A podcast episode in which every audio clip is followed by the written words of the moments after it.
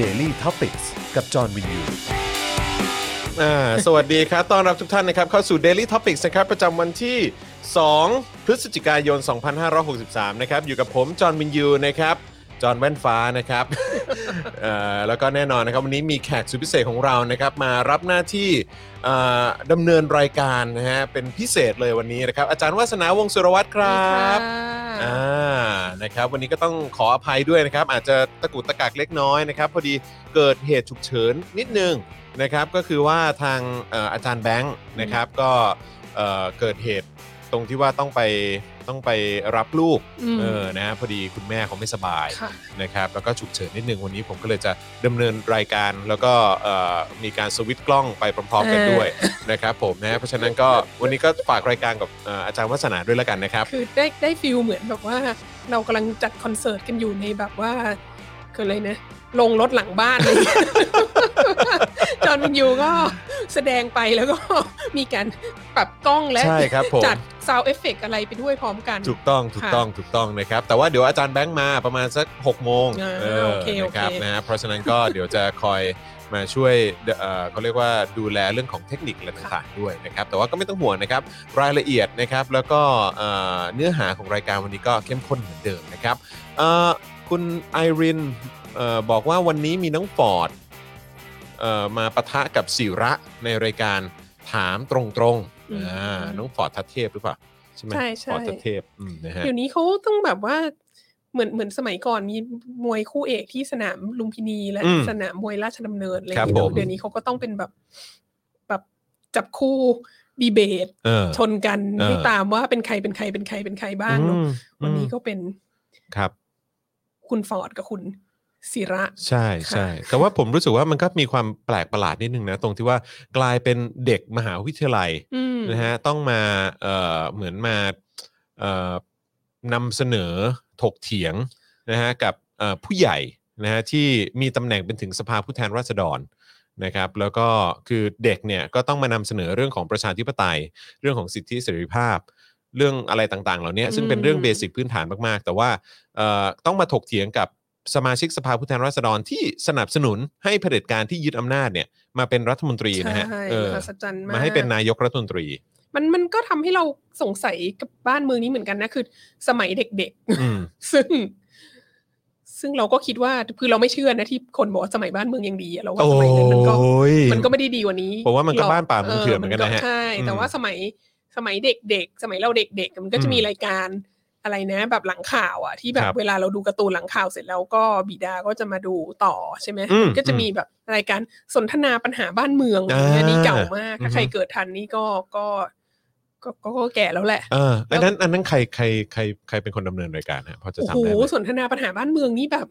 ผมจำได้แต่รายการของคุณเจิมศักดิ์อะ อ่า เออ ของคุณเจิมศักดิ์ก็จะมาแบบ ขอคิดด้วย ข คน อ ปะ คิดด้วยค ใช่ไหม น ฮะอืม แล้วก็จริงๆเขามีมองต่างมุมหรืออะมไรองทางมุม อ่ามีหลายมีหลายเวอร์ชันใช่ไหม ครับผม แต่ว่าพวกรายการพวกนั้นน่ะก็คือจะเป็นแบบผู้ใหญ่แบบต่างๆไง อืม มีนักการเมือง มีนักวิชาการ มีแบบ มีข้าราชการ มีนักธุรกิจบางทีก็มีดาราอะไรอย่างนี้ใช่ไหม อืม คือมันเป็นแบบผู้ใหญ่สาขาอาชีพต่าง ครับ ๆ ที่แบบเกี่ยวข้องกับปัญหาสังคมที่กำลังคุยกันอยู่อะไรเงี้ย มอืม ทีนี้พอตอนหลังมายุคนี้นี่เรารู้สึกมันประหลาดมากแล้วมันกลายเป็นว่าผู้ใหญ่คุยกับเด็กอะไรเงี้อืยมอืม คือ มันกลายเป็นอย่างที่คุณจรบอกว่า มันกลายเป็นเด็กเป็นคนแบบ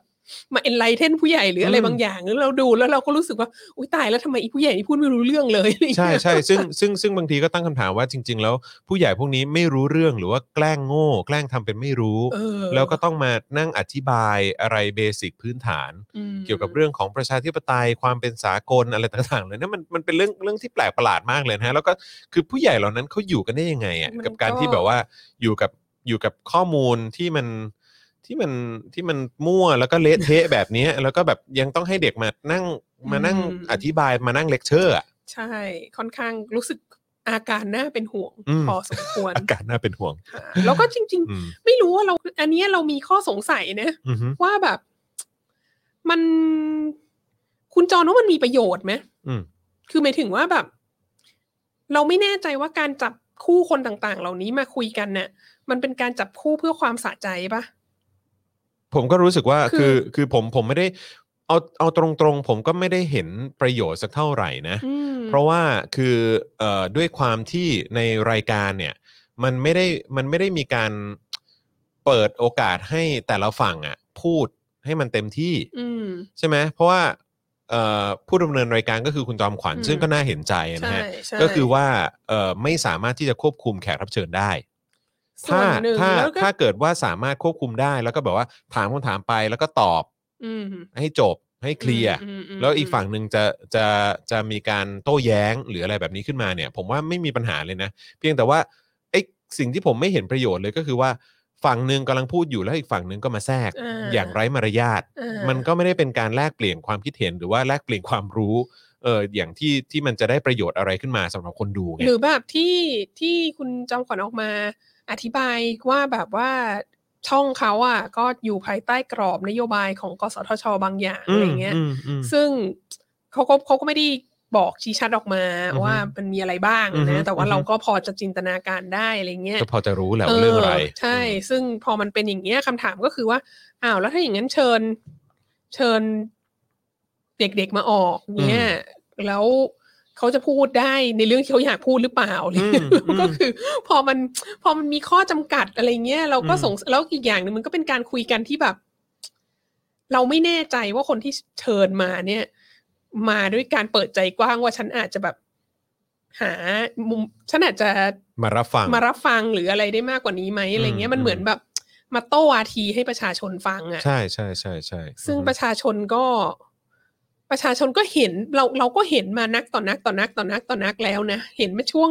ความไม่สงบของบ้านเมืองเป็นสิบปีมาแล้วอะก็คืออ ม ว่าประชาชนที่ชอบฝ่ายหนึ่งอะ่ะ อืม ไม่ว่าฝ่ายนั้นจะพูดใจงี่เง่าแค่ไหนอะ่ะ อืม ก็ ก็ยังกรีด ก็ ก จะ รา บอก ดสนับ ว่า สนุน มันออกมาดีมาก พูดมาดีจริงๆ เออ เออ แล้วก็ประชาชนที่ชอบอีกฝ่ายหนึ่งก็จะเหมือนกันอะไรเงี้ยก็จะ อืม คือ คือบางทีรู้สึกว่าแบบเฮ้ยฟังดีเบตเรื่องเดียวกันปะวะ อืม ทำไมมันมาอธิบายหนังคนละม้วนกันมากเลย อืม อะไรเงี้ย อืม ฝ่ายฝ่ายหนึ่งก็บอกว่าตัวเองชนะ อีกฝ่ายหนึ่งก็บอกว่าตัวเองชนะอะไรเงี้ยคือ พวกเราชนะทุกคนอะไร อื เงี้ย มอืม อื อื ม ม เหมือน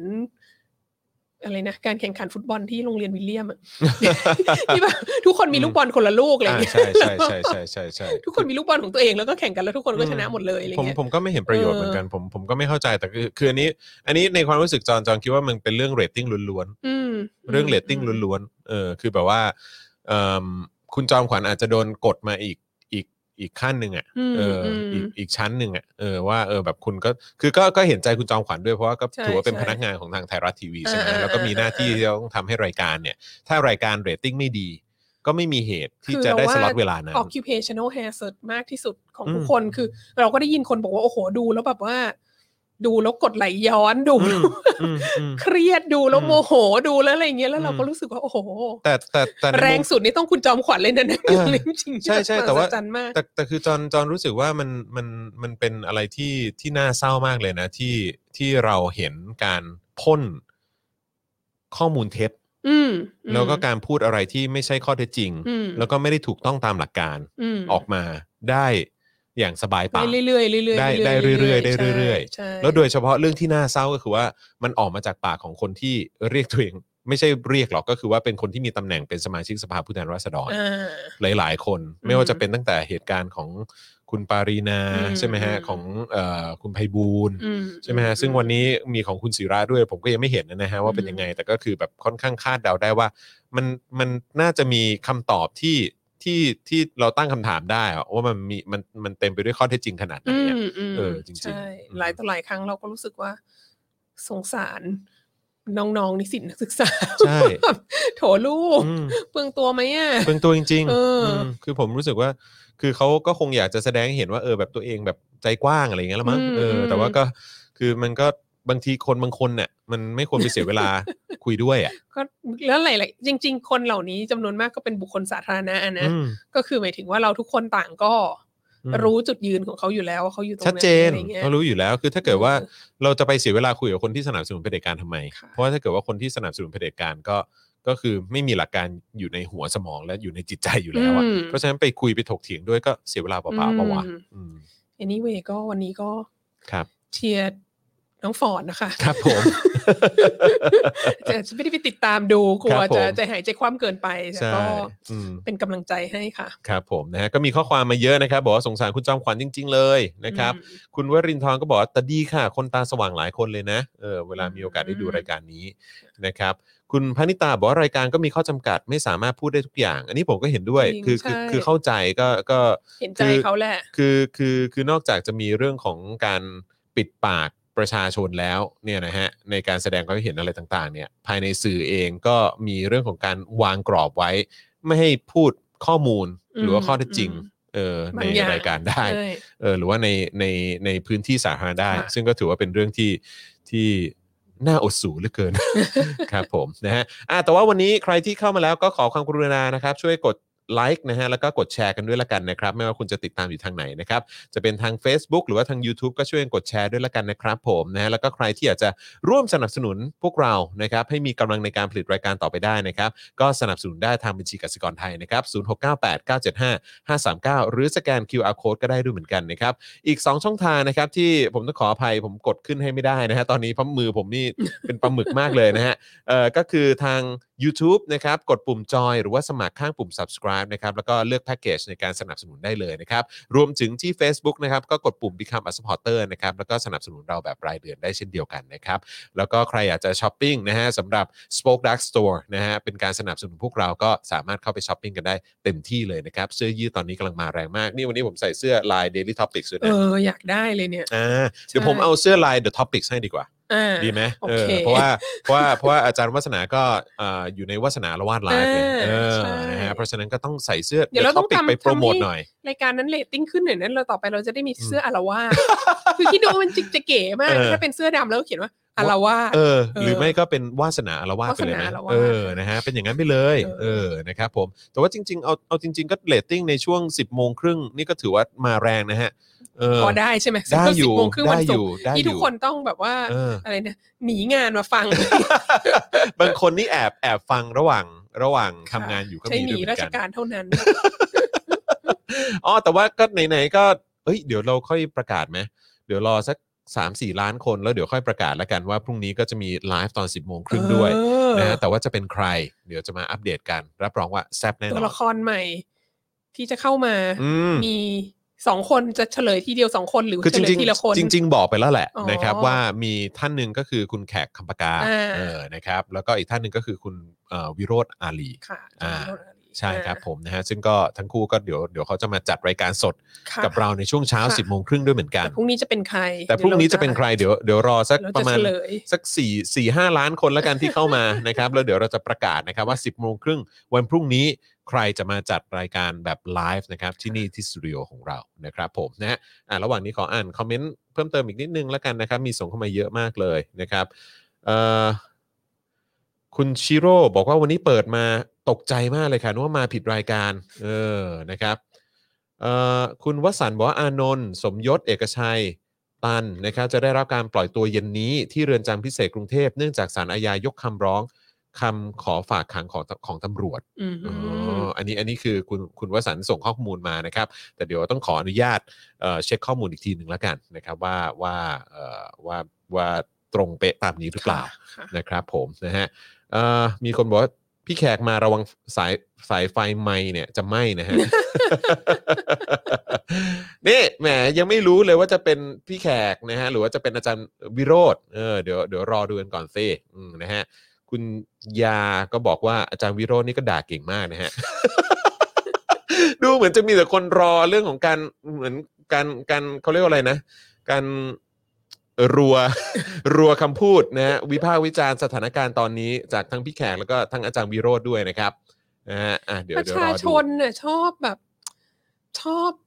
ดูความรุนแรงเป็นการจันลงใจอ่ะ เอ เอ อ อ ครับผมไม่ เมื่อวานเพิ่งดูสารคดีเรื่องแบบ เรื่องโทษประหารของอังกฤษสมัยก่อน เออ ที่แบบ เออ เขาบอกลอนดอนศตวรรษที่สิบแปดสิบ ครับ เก้าอะไรเงี้ย ครับ มันมีการแบบเอนเตอร์เทนเมนที่สำคัญมากที่สุดอย่างหนึ่งก็คืออ ม การแขวนคอนักโทษอะ อืม แล้วเวลาแขวนคอเขาก็จะเป็นแบบ Public Execution อ่ะ ใช่ ใช่ ไหมก็คือแบบแขวนคอตรงแบบตึกตรงกลางเมืองหรืออะไรเงี้ย ครับ แล้วคนก็จะไปแข่ไปดูกันเป็นหมื่นคนเนี่ย อืม เขาบอกแล้วก็ เราก็เราก็จะเป็นแบบเขาเรียกอะไรเป็นมหรสพอย่างมาก บันเทิง ลยนะ ใช่ไหม เออแล้วก็มี อืม ถึงขั้นแบบชา l สดิ d เคนส์ที่แบบอยู่ในตึกที่แบบ อยู่ในห้องในตึกที่ตรงกันข้ามกับตึกที่เขามีการการแขวนคออ ม แล้วก็แล้วก็เห็นสถานการณ์ที่เกิดขึ้นก็บอกว่า เฮ้ยทำไมมันโหดร้ายขนาดนี้ อืม อะไรเงี้ยแบบ อืม ประชาชนชอบชื่นชอบความรุนแรงอะไรเงี้ย อืม คือยุคสมัยนี้เราก็ไม่ไม่ไม่ไม่มีความรุนแรงออกสื่อในลักษณะแบบนั้นแล้ว แต่ อืม เรารู้สึกว่าความกระหายเลือดของท่านผู้ชมก็ยังมีอยู่ ก็ยัง อะไร มีอยู่ เงี้ก็ ย ยังมีอยู่ ไม่แต่ว่า รอคอยการด่าแบบสิบ10 นาทีไม่หายใจของพี่ เออ แขกมันเหมือนเป็นมหกรรมการแหกกลางอินเทอร์เน็ตเลย เออ ไม่ไม่แต่แต่แต่แต่จอนคิดว่าคือเหตุผลหนึ่งเลยนะที่ที่หลายคนเนี่ยคือเอ่ออยากจะเห็นการเอ่อเหมือนฟาดรัวๆของทั้ง อืม พี่แขกแล้วก็อาจารย์วิโรจน์เนี่ย อาจารวิโรจน์ใช่ เอ่อหรือว่าแม้กระทั่งการเข้ามาติดตาม Daily Topic ของเราเนี่ย อืม หลาย ๆ ครั้งเนี่ยก็คือเขาคาดหวังว่าจะเห็นคนที่พูดในสิ่งที่เขาอะอยากจะพูด ใช่ และนำเสนอ แต่เขาบางทีแบบอาจจะเรียบเรียงคำพูดออกมาไม่ได้ ม หรือว่าไม่มีแพลตฟอร์มในการพูดอะไรประมาณนั้น อื น่ะ อยากให้จมีนว่า ใครสักคนพูดที่มันเป็น อืม คลิปออกมา แล้วก็แบบว่า อืม ส่งไปฟาดหน้าตามกรุ๊ปไลน์ต่าง ๆ ได้เลย อืมใช่ใช่ใช่ใช่ใช่เฮ้ยคิดดูวันก่อนจอนไปดูจอนไปดูละครเวทีเรื่องหนึ่งมา เออ เรื่องอะไรนะ ละครเวทีซ้อม 6 ปีไม่ได้แสดง อ่า อะไรเนี่ย อ่าอ่า เออซึ่งซึ่งคือจริง ๆ แล้วเป็นละครเวทีที่ดัดแปลงมาจากเอ่อของของชิลีมั้งถ้าเกิดผมจำไม่ผิด อืม ซึ่งก็เกี่ยวกับเรื่องเนี่ยแหละเรื่องของการที่คนรุ่นใหม่อยากจะเปลี่ยนแปลงสังคม อืม อะไรต่างๆ แล้วก็เรื่องของเผด็จกงเผด็จการประชาธิปไตยอะไรต่างๆ สิทธิเสรีภาพในการแสดงออกเหล่าเนี้ยแล้วก็แล้วสำหรับจอห์นเองเนี่ยก็คือว่าไอ้ตอนช่วงท้ายอ่ะมันมีโมโนโลกอันหนึ่งที่ที่ตัวนักแสดงคนหนึ่งในเรื่องเนี่ยเขาพูดยาวประมาณน่าจะเกือบ 5 นาทีอ่ะซึ่งตอนเขาพูดจบอ่ะ อืม ระหว่างที่เขาพูดอะน้ำตาไหลเลยอ่ะ อืมอืม ซึ่งบอกตามตรงว่าจริง ๆ แล้วไม่ใช่คนประเภทนั้นนะ ที่จะแบบว่า อืม เหมือนแบบจะจะ move หรือว่าจะอินกับอะไรได้ขนาดนั้นน่ะ อืม คือจะแบบ อืม โอเค อืม เต็มที่กูน้ำตาคลออ่ะ เออ เออแต่ว่ารอบนี้ดูคือแบบว่าโอ้โหน้ำตาไหลเลยว่ะเพราะว่าเขาพูดอะไรออกมาที่ที่มันสามารถเรียบเรียงความรู้สึกของเราที่อยากจะถ่ายทอดออกไปให้ให้คนที่ติดตามเราอยู่ตรงเนี้ย มมม เออแบบ เข้าใจภายใน 5 นาทีเนี้ย เออ ได้อ่ะกับไอสถานการณ์ที่มันเป็นอยู่ในประเทศเนี้ย เออ เออซึ่งเขาถ่ายทอดออกมาได้แบบเฮียมึงพูดออกมาได้แบบ มึงมึงมึงจับแบบมึงมึงแบบติ๊กถูกต้องทุกประเด็นน่ะ ที่ที่กูอยากจะพูดอะแล้วแบบมึงถ่ายทอดออกมาได้ดีมากเลย เออ จนแบบว่าจนจนจนร้องไห้เลยอะ เอ เออ อ แล้วก็เลยแบบจคิดคิ น ดว่าช่วงนี้แบบ ช่วงนี้หลายหลายคนก็อาจจะมีความแบบอึดอัดขับข้องใจ อืม เยอะที่ไม่รู้จะพูดยังไงอะไรเงี้ย อืม จ อืม ริง ๆ อย่างเมื่อวันเมื่อวันศุกร์ป่ะ อือฮึ เมื่อวันศุกร์ที่ที่ทีแรกบอกจะปล่อยลุงปล่อยไม้ อ่าใช่ ปล่อยเพนกวินแล้วแล้วเราก็เราก็ แล้วนั่ง ตำ ดู รวจ ไล ก็เข้า ฟ์ ไปบุกแบบ นั่ง ว่า ดูไลฟ์ทุกคนไปรออยู่ที่เรือนจำเนอะ อ่าฮะ แบบ อ่าฮะ เออ รออยากเจอ ใช่ บรรยากาศก็ผ่อนคลายเดี๋ยวเพื่อนเราจะออกมาแล้ว แล้วอยู่ดีๆ มันก็เกิดเหตุอะไรก็ไม่รู้เยอะแยะมากมายก็ต้อง อืม เปลี่ยนไปดูไลฟ์ที่ที่หน้าสอนอประชาชื่น ใช่ อะไรเงี้ย ใช่ แล้วคือ ใช่ วันนั้นก็คือแบบ โอ้โห อยู่กันถึงเท่าไหร่ตีสองตีสาม ใช่ เรามีงาน ใช่ ต้องทำเช้าวันเสาร์เราก็เลย ใช่ แบบเออตีสองเราขอไปนอนก่อนนะจ๊ะ อืม อะไรเงี้ยแต่ อืม มันก็แบบ มันเป็นความอึดอัดอะ ไม่แล้วมัน เราคิดว่าคน ก็คง ก็มีความอึดอัด คง มาก หลับคงหลับแบบได้ไม่ร้อยเปอร์เซ็น เอ ต์ อ เช้าขึ้นมาก็ต้องมาไล่ ใช่ ตามข่าวว่าเฮ้ย ใช่ ไปถึงไหนแล้ว อืม อะไรเงี้ย อืม ก็ อื พอเข้าใจว่าคน อืม จะช่วงนี้จะมีความอินแล้วก็อาจจะ อาจจะนิดการแบบด่าสิบนาทีไม่หายใจของพี่แขก ใช่อือฮึ มากมากหน่อยอะไร เพ เงี้ย ราะฉะนั้นเดี๋ยวต้องมาดูกันนะครับ เดี๋ยวสักสักห้าล้านคนนะครับ แล้วเดี๋ยวเราจะเดี๋ยวเราจะเอิ่มจะจะมาเฉลยแล้วกันว่าวันพรุ่งนี้ 10 โมงครึ่งนะครับ ใครจะมาไลฟ์นะฮะในวันพรุ่งนี้ที่ The Topics ของเรา เดี๋ยวคอยติดตามแล้วกันนะครับผมนะฮะอ่าโอเค เดี๋ยววันนี้ก็คงจะมาอัปเดตข่าวคราวกันเช่นเคยนะครับ แล้วก็มีหลากหลายเรื่องราวที่ต้องต้องพูดคุยกันนะครับ แล้วก็ต้องชื่นชมการ อืม ทำงานนะฮะของเจ้าหน้าที่เอ่อที่เกี่ยวข้องกับเรื่องของกระบวนการยุติธรรมด้วยนะฮะ หลายเรื่องฮะเออนะฮะจะชื่นชมเออ ใช่ จะชื่นชมกันจริงหรือเปล่าเนี่ยอันนี้ก็เป็นวิจารณญาณหรือว่าเป็นการตัดสินใจของคุณผู้ชมละกันนะครับ ผมว่าว่าจะรู้สึกอย่างไรนะครับ เริ่มต้นที่ข่าวแรกไหมนะครับ ซึ่งเพิ่งอัปเดตกันไปเมื่อประมาณ4ี่โมงเย็นที่ผ่านมาเนี่ยนะครับ ก็คือศาลยกคำร้องฝากขังนะฮะ น้องรุ้งกับน้องไมค์นะฮะคดีละเมิดพรกฉุกเฉิน อืม นะครับ ก็ทางพนักงานสอบสวนสนปทุมวันเนี่ยก็ได้นำสำนวนคำร้องนะฮะเอ่อการฝากขังนะฮะนางสาวปนัสยานะครับหรือว่าน้องรุ้งนะฮะสองสำนวนคดีนะครับเอ่อก็เอาไปมอบให้กับทางศาลแขวงปทุมวันในความผิด ตามพระราชกำหนดการบริหารราชการในสถานการณ์ฉุกเฉินปี 58 นะครับสารพิเคราะห์คำร้องคำคัดค้านเอ่อประกอบคำเบิกความชั้นไต่สวนของผู้ร้องแล้วนะครับ ข้อเท็จจริงรับฟังได้ว่าผู้ต้องหาคดีนี้เนี่ยถูกกล่าวหาว่าร่วมกันกระทำความผิด กับผู้ต้องหาอีก 2 คน รวมเป็น 3 คน การกระทำได้เอ่อการสอบสวนเนี่ยได้กระทำเสร็จสิ้นแล้ว โดยได้ส่งสำนวนการสอบสวนผู้ต้องหาที่ร่วมกระทำความผิดอีก 2 คนไปให้พนักงานอายการเพื่อดำเนินการฟ้องคดีนะครับสำหรับผู้ต้องหาคดีนี้เนี่ยเหลือเพียงรอผลการตรวจสอบประวัติการกระทำความผิดของผู้ต้องหาเท่านั้น ประกอบกับผู้ต้องหาเนี่ยยังเป็นนักศึกษา มีที่อยู่เป็นหลักเป็นแหล่ง สามารถติดต่อได้ไม่ปรากฏว่ามีเหตุอันควรเชื่อว่าผู้ต้องหาเนี่ยจะหลบหนี นะครับหรือว่าจะไปยุ่งเหยิงกับพยานหลักฐาน หรือว่าก่อเหตุอันตรายประการอื่นนะครับเอ่อจึงยังไม่มีความจำเป็นให้ผู้คุมขังเอ่อให้คุมขังผู้ต้องหาไว้นะครับ จึงยกคำร้องขอฝากขัง อืม นะครับ โดยอนุญาตให้ผัดฟ้องได้ 6 วันนะครับ แล้วก็ให้เพิกถอนหมายจับของผู้ต้องหาออกจากฐานข้อมูลนะครับ อืม อีกกรณีหนึ่งนะครับก็คือของคุณไมค์นะฮะเอ่อพานุพงษ์จัดนอกนะครับ อันนี้ก็ทางเอ่อศูนย์ทนายความเพื่อสิทธิมนุษยชนเนี่ยก็เปิดเผยว่าศาลแขวงจังหวัดระยองเนี่ยก็ยกคำร้องของพนักงานสอบสวนที่ขอฝากขังในคดีละเมิดพรกฉุกเฉิน จากกรณีชูป้ายประท้วงพลเอกประยุทธ์ฮะ น่ากลัวมากเลยนะฮะ คือไปชูป้ายประท้วงพลเอกประยุทธ์ ถึง ก็ ขั้น ก็ ต้อง สามารถโดน ถึงขั้น ได้ ต้องตามมาแบบว่า ยื่นหมายหรืออะไรกันถึง ในห้องในโรงพยาบาลเลยนะฮะ ครับ อันนี้เป็นแบบความอันตรายร้ายแรงหนักมากนะ อื ฮะ ม ยิ่งกว่าแบบว่าบอสอยู่วิทยาหรืออะไรเงี้ย สุดยอดมาก คือ คือ เราคงไม่เคยเห็นนะฮะ ไอ้ อืม ไอ้กรณีแบบนี้เกิดขึ้นกับคุณบอสอยู่วิทยา เออ นะฮะ หรือว่า เอ่อ บุคคลอื่น หรือไอดอลใหม่ของเราเสียโป้อะไร ๆเอ เงี้ อยอะไรอย่างเงี้ย แบบว่า ใช่ครับผม ไม่น่าจะเกิดขึ้นนะฮะ คือหลังจากที่หมดสติแล้วภายจากการควบคุมของเจ้าพนักงาน แล้วก็ต้องไปรักษาตัวอยู่ในโรงพยาบาลแล้วนะ อืม ขณะที่อยู่โรงพยาบาลนั้น ก็ยังจะต้องตามมาบอกอีกว่าเดี๋ยวฉันจะมาจับเธอนะจ๊ะ ม อะไรเงี้ย เพราะว่ายกป้ายประท้วง ครับ พลเอก ผม ประยุทธ์ ใช่ใช่ สุด สุดจริง ๆ สุด ครับอือฮึก็ถ้าเกิดเป็นผมก็คือเที่ยสุดๆนะฮะ ครับผม พูดแทนอาจารย์วัสนานะฮะเออจะต้องจะต้องเอ่อมอบความสุภาพไว้ให้เป็นฝั่งของอาจารย์วัสนานะฮะครับ แล้วก็อีกพาร์ทหนึ่งอย่างที่ผมบอกว่าเราควรจะแบบแสดงความชื่นชมนะฮะ อืม การทำหน้าที่อย่างแข็งขันนะฮะของเจ้าหน้าที่ที่เกี่ยวข้องกับกระบวนการยุติธรรมโดยเฉพาะเจ้าหน้าที่ตำรวจเนี่ยนะครับ ก็คือตำรวจจากสถานีตำรวจนครบาลสอนอทุ่งมหาเมฆนะครับ อืม ทำการเอ่อก็ปรับเงินนายพิชิตชัยมงคล แกนนำกลุ่มประชาชนคนไทย และนายนิติธรล้ำเหลือ หรือว่าทนายนกเขาเนี่ยนะครับ และประชาชนอีกจำนวนหนึ่งเป็นคนละ 200บ200า บา ท ท นะครับผม จากการชุมนุมหน้าสถานทูตเอ่อสถานเอกอัครราชทูตเยอรมนี บนถนนสาทรใต้เขตสาทรนะครับ เมื่อวันที่ 26 ตุลาคม ค่ะ แล้ว นะ ตอ คน รับ ข้ามนี่โดนอะไรคะ อืม ที่มากันตอนข้ามโดนอะไรคะ โดนห ก็ นึ่งหนึ่งหกป่ะคะ ใช่ครับผมนะฮะส่วนนะฮะเอ่อสำหรับน้องไมายเอ่อนะฮะสมาชิกกลุ่มมหานครเพื่อประชาธิปไตยนะฮะวัย 25 ปีเนี่ยนะฮะที่ปราศัยในช่วงค่ำของวันที่ 26 ตุลาคมก็คือใช้เครื่องเสียงเหมือนกันแหละนะครับ อืม ปราศัยเหมือนกันนะครับ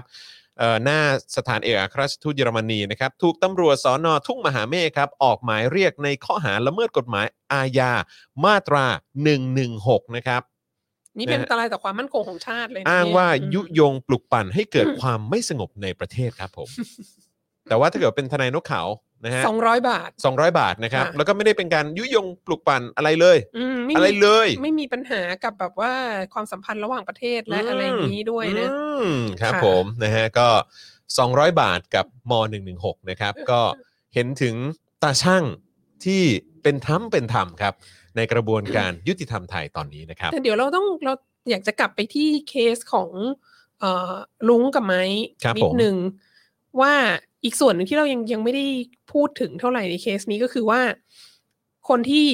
ยื่นหมายว่าจะไปจับเนี่ย ครับ คือตำรวจเนาะ อืม สอนอเอ่อระยองสพระยองกับสอนอปทุมวันเนาะ ครับผม แต่ว่าสาเหตุที่เขาจะไม่โดนจับแล้วเนี่ย เพราะว่าศาล อือฮึ ศาลปทุมวันยกคำร้องใช่ไหม ครับ แล้วก็ศาลระยองก็ยกคำร้อง อื ใช่ ม ไหม ครับผม ซึ่งอันเนี้ยมันเป็นสถานการณ์ที่น่าสนใจนะ ว่าเราเริ่มเห็นการที่ศาลเนี่ยไม่ไม่คล้อยตาม หรือไม่ไม่ไม่ยอม ไม่ยอมรับเผือกร้อนจากตำรวจแล้วแบบ อืม ว่าดำเนินการ ไปในทิศทางที่ที่ที่เป็นเหมือนที่ผ่านๆมาอะไร อือฮึ เงี้ย อือฮึ แล้วเคสนี้ก็น่าสนใจอีกอย่างหนึ่งก็คือว่า มันเป็นเราคิดว่ามันเป็นครั้งแรกอะที่ที่ทุกฝ่ายอะคือนักกฎหมายอะ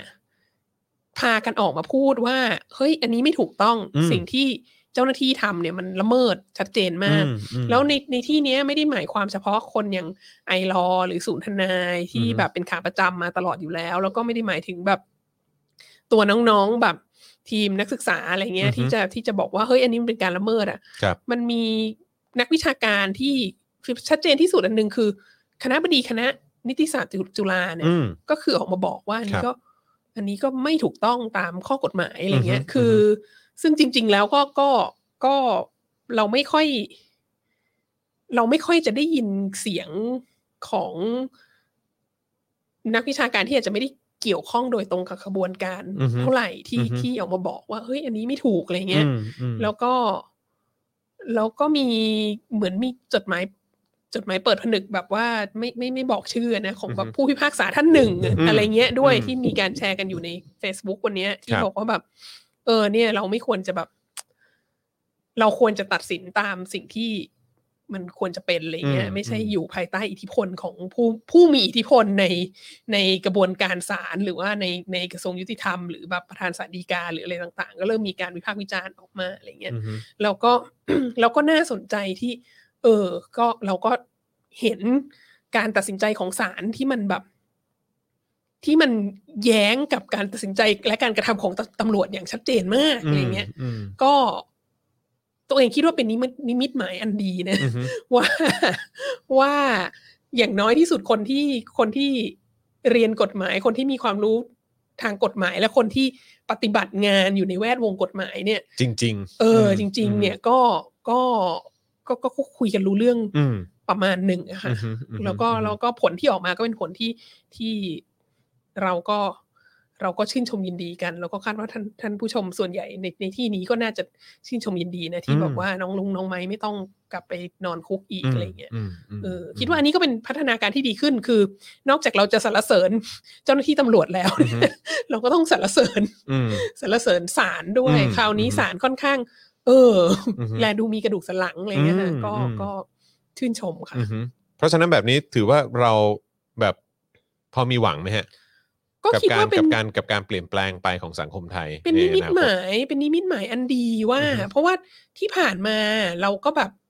เราก็มีมีม เราก็มีภาพประกอบอะไรคือทั้งในเจาะข่าวตื้นทั้งในโนนนี่นั้นนะเวลา อือฮึ พูดถึงสารแล้วก็จะเป็น อืม สารพระภูมิขึ้นมาประ อ่า มาณนี้ ใช่ ใช่ไหม ใช่ เออ คือแบบ โดยเฉพาะสารรัฐธรรมนูญ เอ อ คือเรา เราค่อนข้างอยู่ในสถานการณ์ที่สิ้นหวังกับ ครั ก บ ระบวนการยุติธรรมมานานมากแล้วอ่ะ อืม แล้วจนกระทั่งคือแล้วก็ทุกครั้งที่มันเกิดเหตุอะไรเงี้ยก็จะมีคนออกมาวิพากษ์วิจารณ์แล้วก็เดี๋ยวก็จะมีคนโดนหมิ่นศาลโดนโน้นโดนนี้อีกอะไรเงี้ย แต่ว่าคราวนี้อ่ะมันน่าสนใจว่า เออ คนออกมาวิพากษ์วิจารณ์แล้ว มันมีการขยับบางอย่างของศาลในทิศทางที่เออเหมือนเราจะพูดกันรู้เรื่องได้อะไรเงี้ย ม ก็ อืม ก็นั่นแหละค่ะ อืม ใช่ไหมถ้าเขาทำดีเราก็ต้องชมใช่ไหมคะ ครับผม ะ ครับผมนะ อะ ฮะ ไรดี อ่ะ อะไรดีผมก็ว่าดีค่ะ เอออะไรอะไรดีก็ต้องชมอะนะฮะ เออครับผมนะฮะอ่ะแล้วก็อีกข่าวหนึ่งเมื่อสักครู่นี้ที่เอ่อมีคุณวสันต์ใช่ไหมฮะส่งข้อความเข้ามานะครับก็เอ่อสรุปว่าทางศูนย์ทนายความเพื่อสิทธิมนุษยชนนะครับก็ประกาศออกมาทาง Twitter เมื่อสักครู่นี้นะครับบอกว่าสารอาญายกคำร้องขอฝากขัง สมยศ เอกชัย สุรนาถแล้วก็อานนท์นะครับหลังทั้ง 4 ถูกคุมขังเกือบ 20 วันนะครับซึ่งทั้งหมดเนี่ยจะได้รับการปล่อยตัวที่เรือนจำพิเศษกรุงเทพเย็นนี้ครับ ขอความกรุณาไม่ต้องมีเซอร์ไพรส์อีกนะคะเย็นเนี้ยค่ะ คิดว่ามีไหม มันมัน จะว่ามีว่ะ เออ มันเดาไม่ถูกจริง จะว่า พกนี้ มีแน่ๆ เพราะว่าเรามีความคืออย่างตอนตอนลุงตอนเพนกวินเนี่ยเราก็คิดว่าเขาจะต้องการจะแบบลดแรงกดดันไหม วันรุ่งขึ้นจะมีงานรับปริญญานะ อืม แล้วก็จะมีนั้นมีนี้อะไรอย่างเงี้ยเขาคงเขาคงอยากลดแรงกดดันไหมมันไม่จำก็จับเด็กมาประมาณหนึ่งแล้ว มันก็ไม่จำเป็นต้องต้องจับนานกว่านี้อะไรอย่างเงี้ย ฮึอือฮึ แล้วมันก็มีเกิดความเซอร์ไพรส์ขึ้นมาอะไรเงี้ย แล้วก็มี อืม คนบอกว่าเออเรามองโลกในแง่ดีเกิน ไป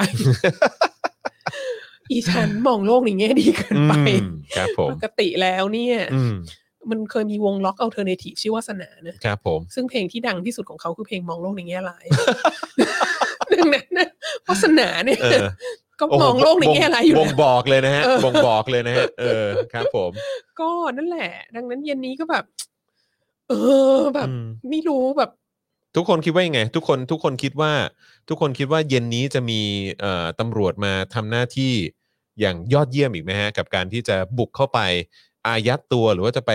จับนะฮะเอ่อไม่ว่าจะเป็นคุณสมยศคุณเอกชัยคุณสุรนาถหรือคุณอานนท์ คือเรามีฝ่ายเทวสัมพันธ์อะไรไหมอะ ครับ แบบเหมือนแบบถ้าจะจัดงานอะไรบางอย่างแล้วไม่อยากให้ฝนตกก็ต้องไปเอาสาวพรหมจารีไป ปักตะไคร้เอ้ยปักปักตะไคใช่ไหม ร้ เออ อฮึ แล้วถ้าเราไม่อยากให้ตำรวจไปแบบละเมิดกฎหมายอะไร ครั เงี้ บ ย ผม เราต้องทำยังไง เราต้อง มันมี าอะไร วิธีด้วยเหรอฮะ มันมีวิธี มันมีวิธีด้วยแหละฮะเออครับผม ตำรวจไม่ต้องเซอร์ไพรส์เราได้ไหมอะ ครับผมคือ เออ แต่ว่าผมว่าผมว่ามีแน่ๆฮะ เหรอ มีแน่ๆนะฮะถ้าไม่มีวันนี้ก็คงมีพรุ่งนี้ฮะ อืม ตามสไตล์นะครับ แล้ว ผ อี ม กคนหนึ่งที่ยังที่ที่เรายังไม่รู้ว่าเป็นยังไงเนี่ยคือเพนกวินเนาะ อ่ะครับ เพผราะม ว่าเพราะว่าที่เขายกคำร้องออกมาที่เป็นข่าวเมื่อกี้ก็คือลุงกับไหมเนาะ อืมใช่ เพ ครั น บ กวิ ผม นเพนกวินเป็นยังไงก็ยังไม่รู้ เอ เล อย เนาะ มีใครทราบไหม เออ มีใครทราบไหมขอ ความ ขออัปเดตนิด คืบหา นึง เกี่ยวกับเพนกวินบ้างไหม ใช่นะครับ เป็นห่วง ผม มากค่ะ นะฮะน่าเป็นห่วงจริงๆนะครับ แล้วก็อีกพาร์ทหนึ่งเนี่ยก็คือไหนๆก็พูดถึงเพนกวินแล้วนะ จริง ๆ แล้วก็มีประเด็นเรื่องของแม่น้องเพนกวินด้วยใช่ไหม อืม เออ นะครับว่ามีข่าวว่าโดนเลิกจ้างหรืออะไรประมาณเนี้ย อืม นะครับ อืม แต่ว่าสรุปว่าคุณแม่น้องเพนกวินก็ออกมาอัปเดตนะฮะบอกว่าคือไม่ได้ถูกไล่ออกนะ เออ แต่ว่าถูกเลิกจ้างในพาร์ทของงานฟรีแลนซ์นะครับนะฮะซึ่งเอ่อทำงานผ่านในหน้า พอรู้ว่าเพนกวินเคลื่อนไหวทางการเมืองก็เลยเลิกจ้างทันที อืม นะครับนะฮะซึ่งเอ่อคุณแม่เนี่ยก็ขอความเข้าใจในพาร์ทของสังคมด้วยว่าเออช่วยเข้าใจความเป็นแม่ด้วยนะเออแล้วก็ อืม เออแบบให้ยังไงลูกก็คือเป็นลูกอะ่ะยังไงก็ต้องสนับสนุนลูกเต็มที่อยู่แล้ว ก็ อืม ก็คน อืม คนรักลูกอะนะเออนะครับผมก็แต่ว่าก็เห็นก็มีการเอ่อคุณแม่เนี่ยเขาทำงานด้านบัญชีและภาษี ค่ะ เออ นะครับ ใครที่ต้องการคนที่ดูแลด้านบัญชีภาษีนะครับ อะไรแบบนี้เนี่ยก็ก็สามารถเอ่อเอ่อติดต่อคุณแม่ได้ด้วย อ่าถ้าท่านอยากจะมั่นใจว่า อืม พนักงานบัญชีและภาษีของท่านไม่เป็นสลิมแน่นอน ใช่ คนนี้เนี่ย ชัวร์ เออใช่ครับ ค่ะ ผม แม่ของน้องเพนกวินนะครับผม แล้วก็ ยืนอยู่ข้างท่าข้างความถูกต้องอย่างแน่นอน มอืมใช่ครับผมนะฮะก็เอ่อก็จริง ๆ แล้วก็เห็นมีการเอ่อเปิดช่องทางสนับสนุนนะฮะช่วยเหลือนะฮะฝั่งคุณแม่ของของน้องเพนกวินด้วยนะ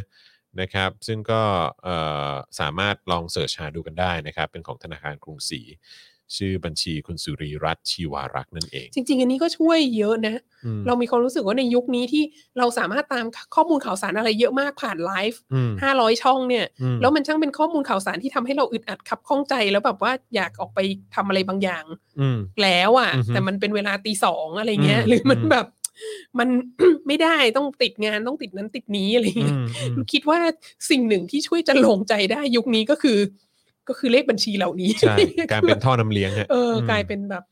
วาสนาโอนไวอะไรเงี้ย ใช่ใช่ใช่นะครับอ่ะยังไงก็เอ่อใครที่อยากจะให้การสนับสนุนนะครับเอ่อพาร์ทของคุณแม่น้องเพนกวินเนี่ยนะครับอยากจะ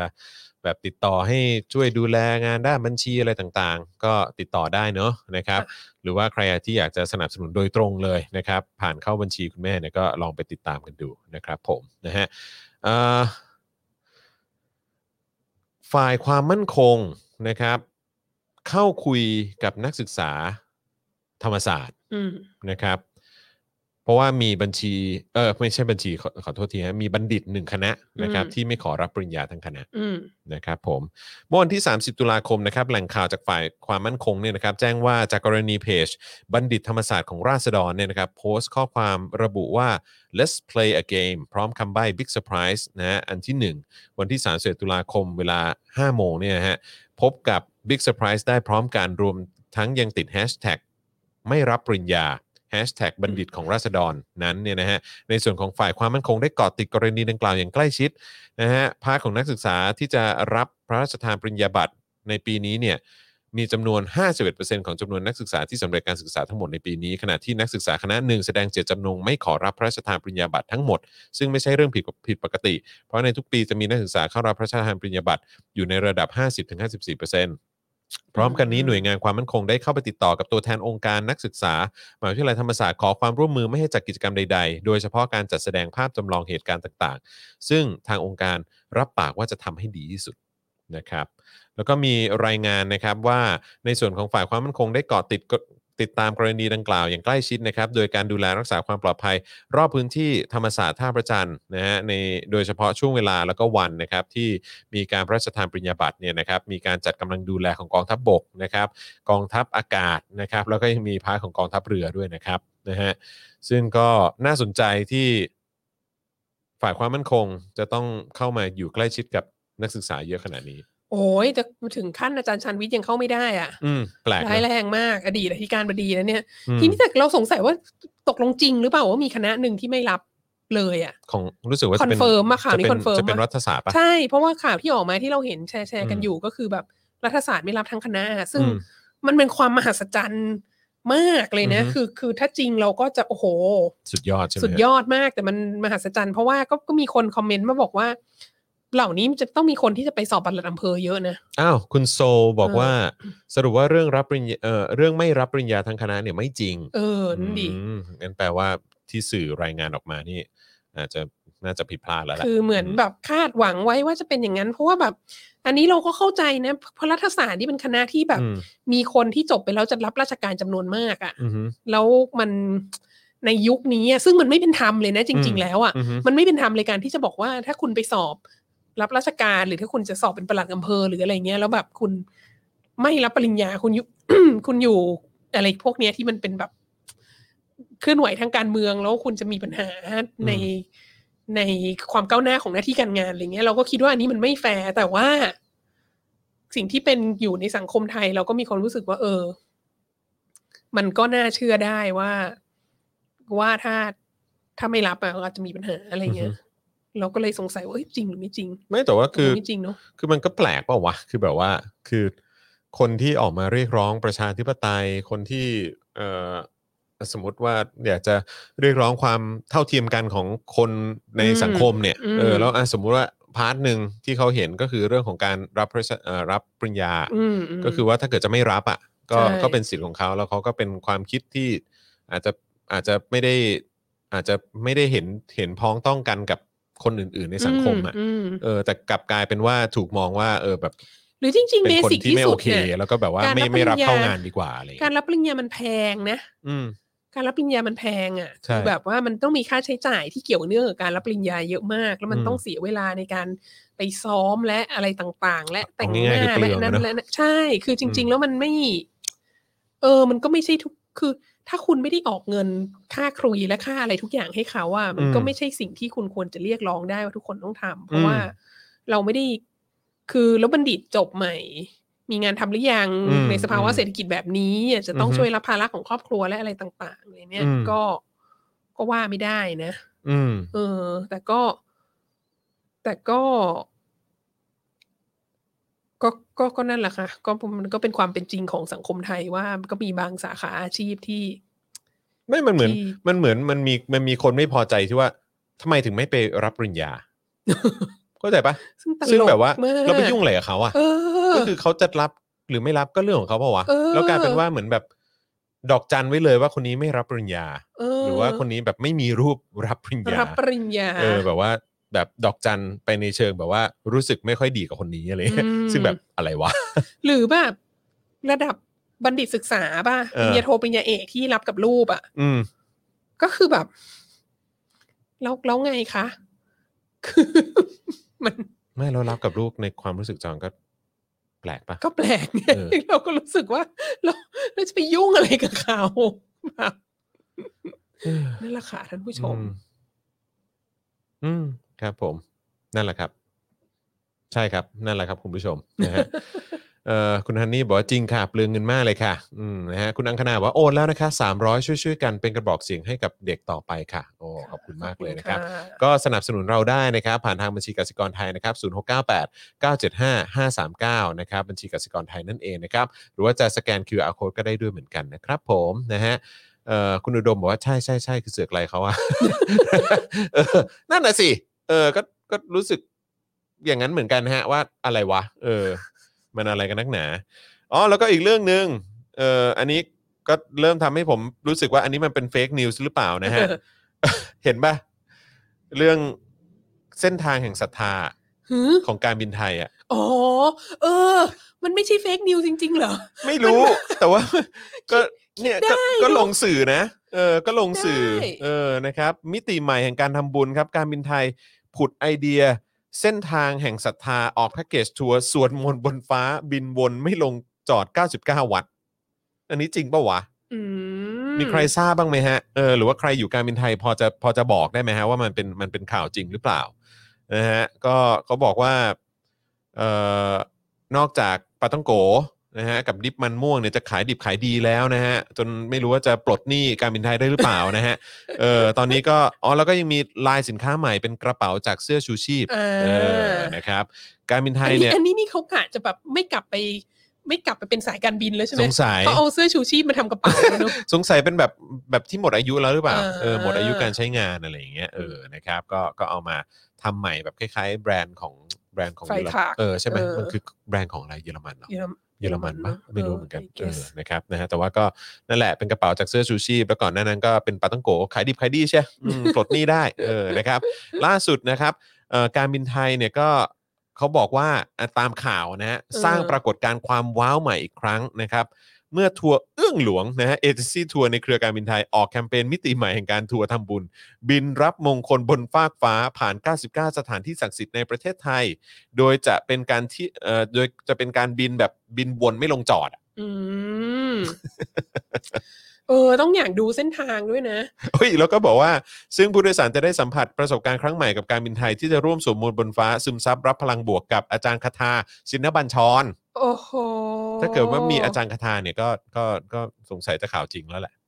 อ๋อมันมีมันมีโปสเตอร์ด้วยฮะ เออฉั มันมี ก็ห็ โปสเตอร์ ฉันก็เห็นโปสเตอร์อยู่ใน Facebook เหมือนกัน จองเลย 1 ถึง 25 พฤศจิกายน 63 ชั้นธุรกิจ 9,999 บาท ชั้นประหยัด 5,999 บาทฮะ อืม ไม่อยากอยากรู้ว่าเส้นทางเส้นทางเนี้ยที่เขาบอกว่ามี 99 วัดน่ะ อืม มันผ่านตรงไหนบ้าง ผ่าน แล้ว ตร เรา งไหน ก็ บ้างใช่ไหม คืออ อ๋อ คือเขาเขาเขามีอยู่ฮะ เขามีเขามี อืม ลิสต์อยู่เขามีลิสต์อยู่ เพราะว่าในระหว่าง 99 วัดนั้นน่ะ อืม มันก็อาจจะมีแบบสถานที่อะโคจรอะไรอย่างงี้ใช่ปะ สถานที่ที่มันอับประมงคล อะไรเงี้ย เออ มีแบบ ผับบาร์มีคุ อ่าก ฮะเออ มีแบบ เออ เออ แล้วจะจะเชื่อจะจะมั่นใจได้ยังไงว่าแบบที่คุณผ่านไปอยู่นั้นนะคุณผ่านแต่ที่มงคลน่ะ อืม เอออ ม เราน่าจะทำลิสต์ของแบบสถานที่อัปมงคลต่างๆ ที่ านี่ อยู่ในระหว่างเส้น นี่ ทางนั้นนะ คือสรุปว่าเออเส้นทางของเขาเนี่ยนะฮะเส้นทางของเขามันจะมีแบบสุขโขทัยพิษณุโลกกำแพงเพชรพิจิตรอะไรต่างๆ คือ คือบินวนเป็นแบบเป็นวงคล้ายๆ วงรีอะฮะเออนะฮะก็มีแล้วบินบินบินแบบมีแบบจึกจักจึกจักจึกจักยึกยึกยึกยึกยึกอะไรนิดหน่อยนะเออ อืม นครสวรรค์อุทัยชัยนาทสิงห์บุรีอ่างทองอะไรอย่างเงี้ยเออนะครับ อืมแล้วก็ยกแบบ ไม่รู้ว่าบิน เฉพาะวัดตรงนั้นตรงนั้นตรงนั้นตรงนี้มาอะไรอย่างงี้ ใช่ใช่ใช่ ม คือคือน่าจะบินแบบจากเหนือลงใต้แหละ เออ แล้วก็ อืม คือเหมือนแบบลงมาแล้วก็อ้อมกลับขึ้นไปข้างบนอะไรอย่างเงี้ยเออ คือก็คิดได้เนอะ คิดได้ฮะ เอออ อืม แล้วก็คนที่จะเสียเงินไปนั่งนี่ก็ คิดว่ามีไหม มันต้องมีแหละ คนที่แบบ คนที่แบบมีเงินอย่างเดียวคิดไม่ได้อะ คือคือได้ยินเหมือนกันเมืองนอกอย่างไต้หวันหรือรู้สึกจะออสเตรเลียหรือนิวซีแลนด์ว่าที่แบบว่าคนอยากไปเที่ยวมากอะ่ะ อืม คนอยากไปเดินทางมากแล้วแต่มันยังไม่ได้ใช่ไหม อืม ก็เลยแบบมีให้ขึ้นไปเสพบรรยากาศบนเครื่องบินอะไรเงี้ย อืม แบบ อืม คุณสามารถไปนั่ง business class ได้ แล้วก็สั่งไวน์แล้วก็นั่งจิบแชมเปญหรืออะไร แล้วก็แล้วก็มองแบบ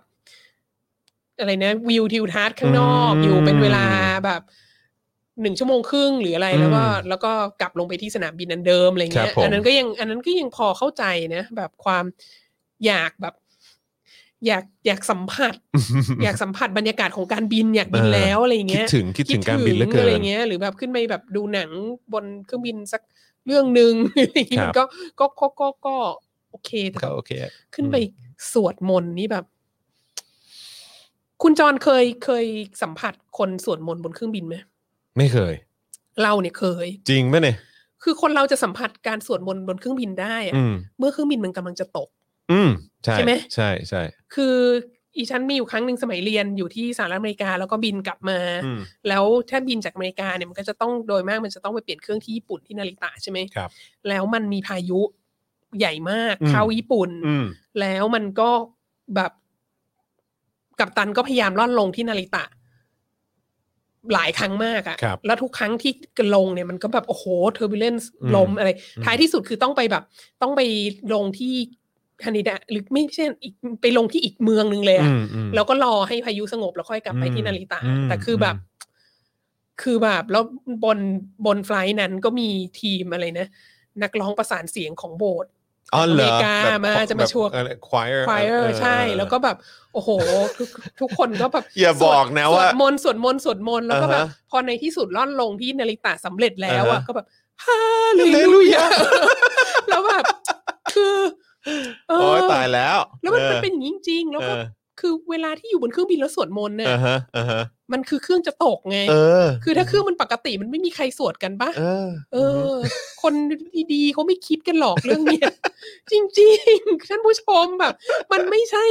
มันไม่ใช่นิมิตหมายอันดีเลยท่านขึ้นไปบนเครื่องบินแล้วมันมีการสวดมนต์เนี่ย โดยเฉพาะสวดคาถาชินบัญชรนี่มันแบบ มันไม่ใช่ป่าวะ เออมัน เออ เออ คิดดี อืม ๆ คิดดี ครับผมครับผม ๆ คนคิดแคมเปญนี่เหมือนคนไม่เคยขึ้นเครื่องบินเนอะ แต่ก็ 9,999 บาทกับ 5,999 999 บาท บาท เพื่อขึ้นไปสัมผัสความรู้สึกว่าเครื่องบินกำลังจะตก มันใช้เวลาเท่าไหร่วะ น่าจะสักเท่าไหร่ สัก 2 ชั่วโมงนะ มันไม่ได้ เพระ อย่างมากสองชั่วโมงถ้ามันบินวนใช่ไหม อืม เออ ใช่ไหมน่าจะประมาณนั้นน่ะเนาะ ค่ะ อืมครับผมนะฮะ แล้วดูถ้าเป็นถ้าเป็นไปทำบุญแล้วก็สวดมนต์อยู่บนนั้นน่ะ อืม แปลว่าคุณนั่ง first class คุณคุณกินแชมเปญไม่ได้ใช่ไหม อ่าใช่ ถูกปะ เอ้ยอ๋อมันมีแค่ชั้นธุรกิจกับชั้นประหยัด ใช่ชั้นธุรกิจนั่นแหละ อืม คือคุณจะนั่งชั้นธุรกิจทำไม ถ้าคุณไม่ได้ไม่กินแชมเปญ เออ ใช่ปะ จริงจริงจริงจริงอือหือ แล้วแล้วคุณจะแล้วคุณจะได้สิ่งใดของชั้นธุรกิจ อืม ถ้าคุณถ้าถ้าไม่มีแชมเปญมันมีอะไรที่มัน distinguish ทำให้ชั้นธุรกิจแตกต่างกับชั้นประหยัด อืมอืม สำหรับคนบาปเยี่ยง อือฮึ ดิดิฉันเนี่ย ก็เก็ คือ อีกว้างกว่านิดนึง แชมเปญอย่างเดียวเท่านั้น แอลกอฮอล์ แอล ค ก รั อบ ฮอล์ เอ เอ อ อ ใช่ เอ้ยแต่ว่าคืออยากรู้เหมือนกันว่าเอ่อของการบินไทยนี่แบบว่า ถ้าเกิดว่าบินตอนกลางวันเนี่ยสั่งแอลกอฮอล์ได้ปะ ได้ ได้เหรอ ได้ตลอด อ๋อเหรออ๋อนึก คิ ว่า ด แบ ว่า บ อย่างนั้นเพราะว่าอยู่บน นึกว่าอยู่บนแบบลอยอยู่ อยู่บน แบบบน ฟ้าเรา บน เราอาจจะบอกว่า บ เรา น อ น่าน ยู่ ฟ้าไทยอะไรอย่างเงี้ย ผ่าน เออ โซน แล้ว ค แบบ น อื่นหรืออะไรเงี้ยไม่ ไม่รู้นะ แบบอนุญาตเปล่าวะเออ ไม่เรื่องนี้เคยเคยถาม เออ เคยถามพระ อ่า ว่าหลวงพี่เวลาแบบพระที่ไปเจอที่เมืองนอก อืม อะไรเงี้ยหลวงพี่เวลาหลวงพี่อยู่บนเครื่องบินเนี่ย สมมติ อืม บินไป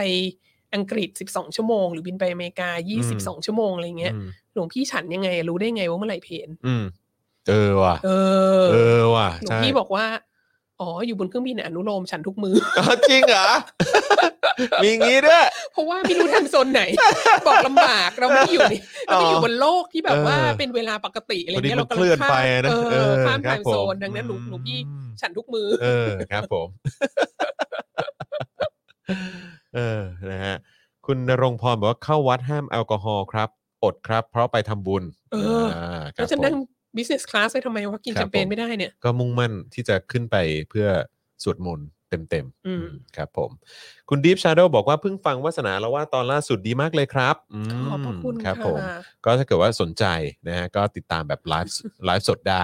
วันศุกร์นี้ก็มีใช่ไหมฮะ ใช่ค่ะ อ่าวันศุกร์นี้ก็มีนะครับผมนะฮะเพราะฉะนั้นคอยติดตามแล้วกัน 10โมงครึ่งเหมือนกันนะครับอ้าวไหนๆก็จะ 5 ล้านแล้วนะครับงั้นงั้นเอ่อโฆษณาไว้ก่อนเลยแล้วกันว่าพรุ่งนี้ 10โมงครึ่งนะครับเอ่อจะมีการไลฟ์ The Topics ของเรานะครับกับแขกสุดพิเศษของเรา ซึ่งจะมาเป็นแบบเป็นขาประจำนะ จะมาเรื่อยๆนะฮะสลับกันไปกับแขกอีกหนึ่งท่านนะครับ วันพรุ่งนี้เนี่ยจะเป็นคิวของพี่แขกคำปากา เย่ อ่านะครับผมนะก็เอ่อติดตามได้นะครับพรุ่งนี้พี่แขกของเราก็จะมาพูดคุยเกี่ยวกับเรื่อง ถ้าผมจำไม่ผิดน่าจะเป็นความความบ้าคลั่ง อืม ของคนที่ออกมาแสดงออกทางการเมือง โอ้โหอันนี้เขาหลอกด่าเราหรือเปล่า ไอ้ยอะไร เออเออว่ะ มันมันมันได้ มันได้หลายฝักหลายฝ่ายนะคะ อันนี้ เขาหมายถึงใครอ่ะ เออ แต่ถ้าเกิดว่าหมายถึงเราเนี่ย ก็กระทบเขาเหมือนกันนะ เออ in her eyes เนี่ย เออฉันก็ฉันก็ว่ามันก็ไม่ค่อยปกติเท่าไหร่นะแบบไอ้ที่ครอบครัวเราทำทำๆกันอยู่เนี่ย อ่าครับผมนะ มันสถานการณ์ไม่ปกติไง ครับผมเออนะฮะอ่ะก็พรุ่งนี้ก็ติดตามได้ 10บโมงครึ่งนะครับสำหรับ The Topics นะครับกับพี่แขกของเรานะครับก็เดี๋ยวจะมาเอ่อจัดหนักจัดเต็มกันตั้งแต่เช้าละกันนะครับจะเป็นอย่างไรเดี๋ยวคอยติดตามนะครับนะฮะอ่ะคราวนี้กลับมาที่เรื่องราวของเรากันต่อดีกว่านะครับข่าวคราวที่เตรียมมาไว้วันนี้เนี่ยนะครับก็จะมีเอ่อประเด็นหลักๆ ก็จะมีพาร์ทของสหรัฐที่เขาตัดสิทธิ์ GSP สินค้าไทย อืม นะครับแล้วก็เรื่องที่นายกเนี่ยออกมาเอ่อพูดอย่างภาคภูมิใจนะครับ ซึ่งก็ไม่รู้ว่าเป็นเฟกนิวส์หรือเปล่า เพราะเราตั้งคำถามกับประเด็นนี้ว่าคนไทยจนน้อยลงจริงเหรอ โอ้โห นะฮะ คุณสมคิดแม้ว่าจะโดนเคลียร์ไป แล้ว แต่ก็ทำสำเร็จ คนจนหมดประเทศแล้วฮะ หมดประเทศไปหรือ ยัง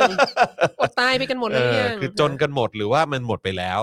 คนจนหมดทั้งประเทศ เออครับ เออ ผมอะไรกันแน่นะเดี๋ยวเดี๋ยวเดี๋ยวเราจะมาว่ากันนะครับ แล้วก็อีกพาร์ทหนึ่งก็เป็นเรื่องที่ค่อนข้างใกล้ชิดกับอาจารย์วัฒนาด้วยนะครับ ก็คือเรื่องของฮ่องกงนั่นเอง ม นะครับเดี๋ยวเราจะมาอัปเดตกันทีละประเด็นละกัน ค่ะ นะครับผมนะฮะแล้วก็ฝากเอ่ออาจารย์วัฒนาเอ่อ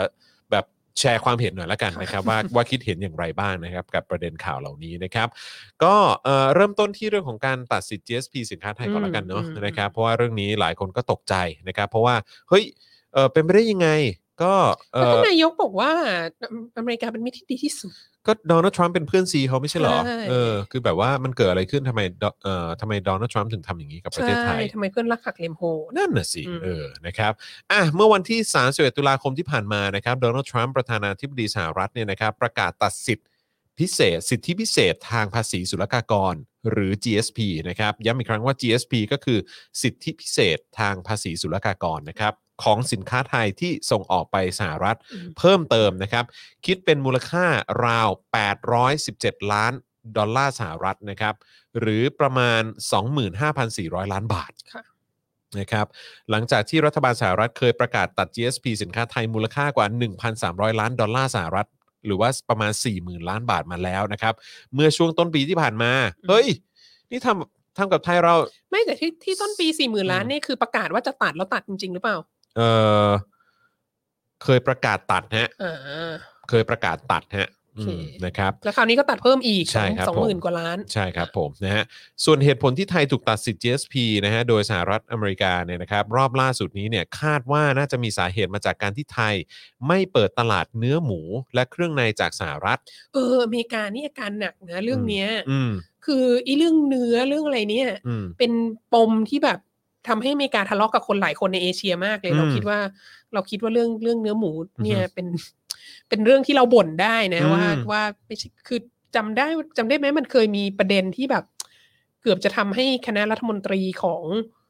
เกาหลีต้องลาออกทั้งคณะอะ อืม เมื่อเมื่อเมื่อหลายปีมาแล้วแหละ อืมฮึ เพราะว่ามันเกิดมันเกิดการชุมนุมประท้วงใหญ่โตมากที่เกาหลี เพราะว่ารัฐบาลน่ะจะยอมให้ส่งเนื้อวัวเข้าไปในเกาหลี อืม แล้ว จา ค ก น จากสหรัฐ จากสหรัฐ เอออ่ารับ แล้ว ผม คนเกาหลีเนี่ยเขาก็ซีเรียสเรื่องเนื้อวัวเขามากใช่ไหม เออ แล้วเขาก็ เออ บอกว่าแบบมันคุณภาพไม่ถึงอะไรเงี้ย อืม แล้วปล่อยให้มาได้ยังไงอะไรเงี้ อื ย ม แต่ก็คืออ ม รัฐบาลก็เหมือนกับแบบได้รับแรงกดดันจากสหรัฐอเมริกาแล้วไม่อยากถูกตัดสิทธิพิเศษโน่นนี่นั้นอะไรเงี้ย ม โอ้โหแรงมากเรื่องนี้ เป็นเรื่องใหญ่ เออ เป็นเรื่องใหญ่ แล้วก็กับจีนกับจีนก็เหมือนกัน อ๋อเหรอฮะ เออ ก็คือประเด็นเรื่อง มีอะไรนะไปจีน จีนเนี่ยก็มีประเด็นกับกับ เอ่อ กับอเมริกาเรื่องเรื่องส่งออกนำเข้าเนื้อสัตว์ อะไรอยู่นี่แหละ ซึ่ง อือฮึ ก็แบบฝ่ายทรัมป์ก็ยกสิ่งนี้ขึ้นมาเป็นอาวุธในการ อืม ในการแบบ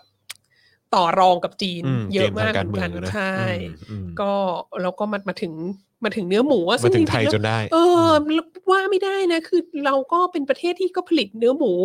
เยอะแล้วนะ อืม เอออ ม เราเองก็เป็นชาวโคราชเนี่ย ก็เป็น อืม เมืองหมูที่สำคัญเมืองห เนื้อ นึ่งเลยเงี้ย เนื้อเนื้อเนื้อหมูคุณภาพดีด้วย เอ นะฮะ อใช่ อืม ดังนั้นแบบ อันนี้ไม่ไม่ถูกต้องไม่ ค ถู รับ กต้อผงม ไม่เหตุผลนี้นี่ เออ เหตุผลนี้จะด่าทรัมป์ได้ อ่า อ่ะ อ่าอ่าโอเค ไม่แฟร์ อ่าอันนี้อันนี้ก็คือเป็นพาร์ทเป็นพาร์ทที่ แต่เป็นเหตุผลหนึ่ง เป็น มี เหตุเป็น มัมี เห เห ตุ ตุ ผลห อื่ นึ่ น ง มันมีเหตุอื่น ใช่ ด้วย ใช่ใช่ใช่ครับผมนะฮะก็คือเอ่อคือ มันมีการคาดว่าอันนี้เป็นหนึ่งในสาเหตุหรือเปล่า อืม นะครับ อืม ว่าการที่ไทยไม่เปิดตลาดเนื้อหมูและเครื่องในจากสหรัฐ โดยไทยชี้แจงถึงผลกระทบด้านสุขภาพและสุขอนามัยของประชาชน ส่วนสหรัฐเห็นว่าการเปิดตลาดสินค้าของไทยนั้น ไม่อยู่ในระดับที่เท่าเทียมและสมเหตุสมผล อืมทั้งหมดนี้เนี่ยคือเขาไม่ได้บอกเราชัดเจนว่าทำไมคุณจัดตัด GSP เราสองหมื่นกว่าล้าน No ใช่ไหมแล้วเราก็ต้องแบบเราก็ต้องมาเดาเอาเองอะไรเงี้ย ใช่ เหมือนโดน ใช่ แฟนทิ้ง ใช่ แล้วก็ ใช่ ต้องแล้วแฟนก็ไม่ ฉันทำอะไร โศัพท์ ผิด เออก็ต้องคิดเองว่า อืม ฉันทำอะไรผิดหนึ่งส ใช่ องฉัสามน สี่ ทำ ห้า อะไรผิดนะ อ่า ม คิดว่าจะเป็นเรื่องเนื้อหมู อ่าครับ เรื่องหนึ่ง ผม ค่ะ นะฮะเนื้อเนื้อหมูและเครื่องในจากสหรัฐนะฮะ อืม เอ่อ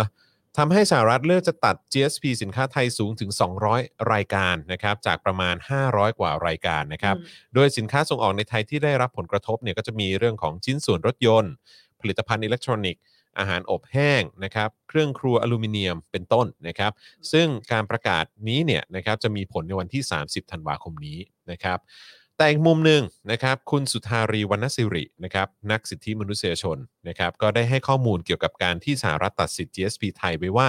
สาเหตุหลักที่สหรัฐตัดสิทธิ์ GSP ของไทยเนี่ยมีอยู่หลายข้อครับ อืม นะครับก็คือการละเมิดมาตรฐานสากลเรื่องสิทธิแรงงานนะฮะการละเมิดมาตรฐานสากลเรื่องสิทธิแรงงานนะครับ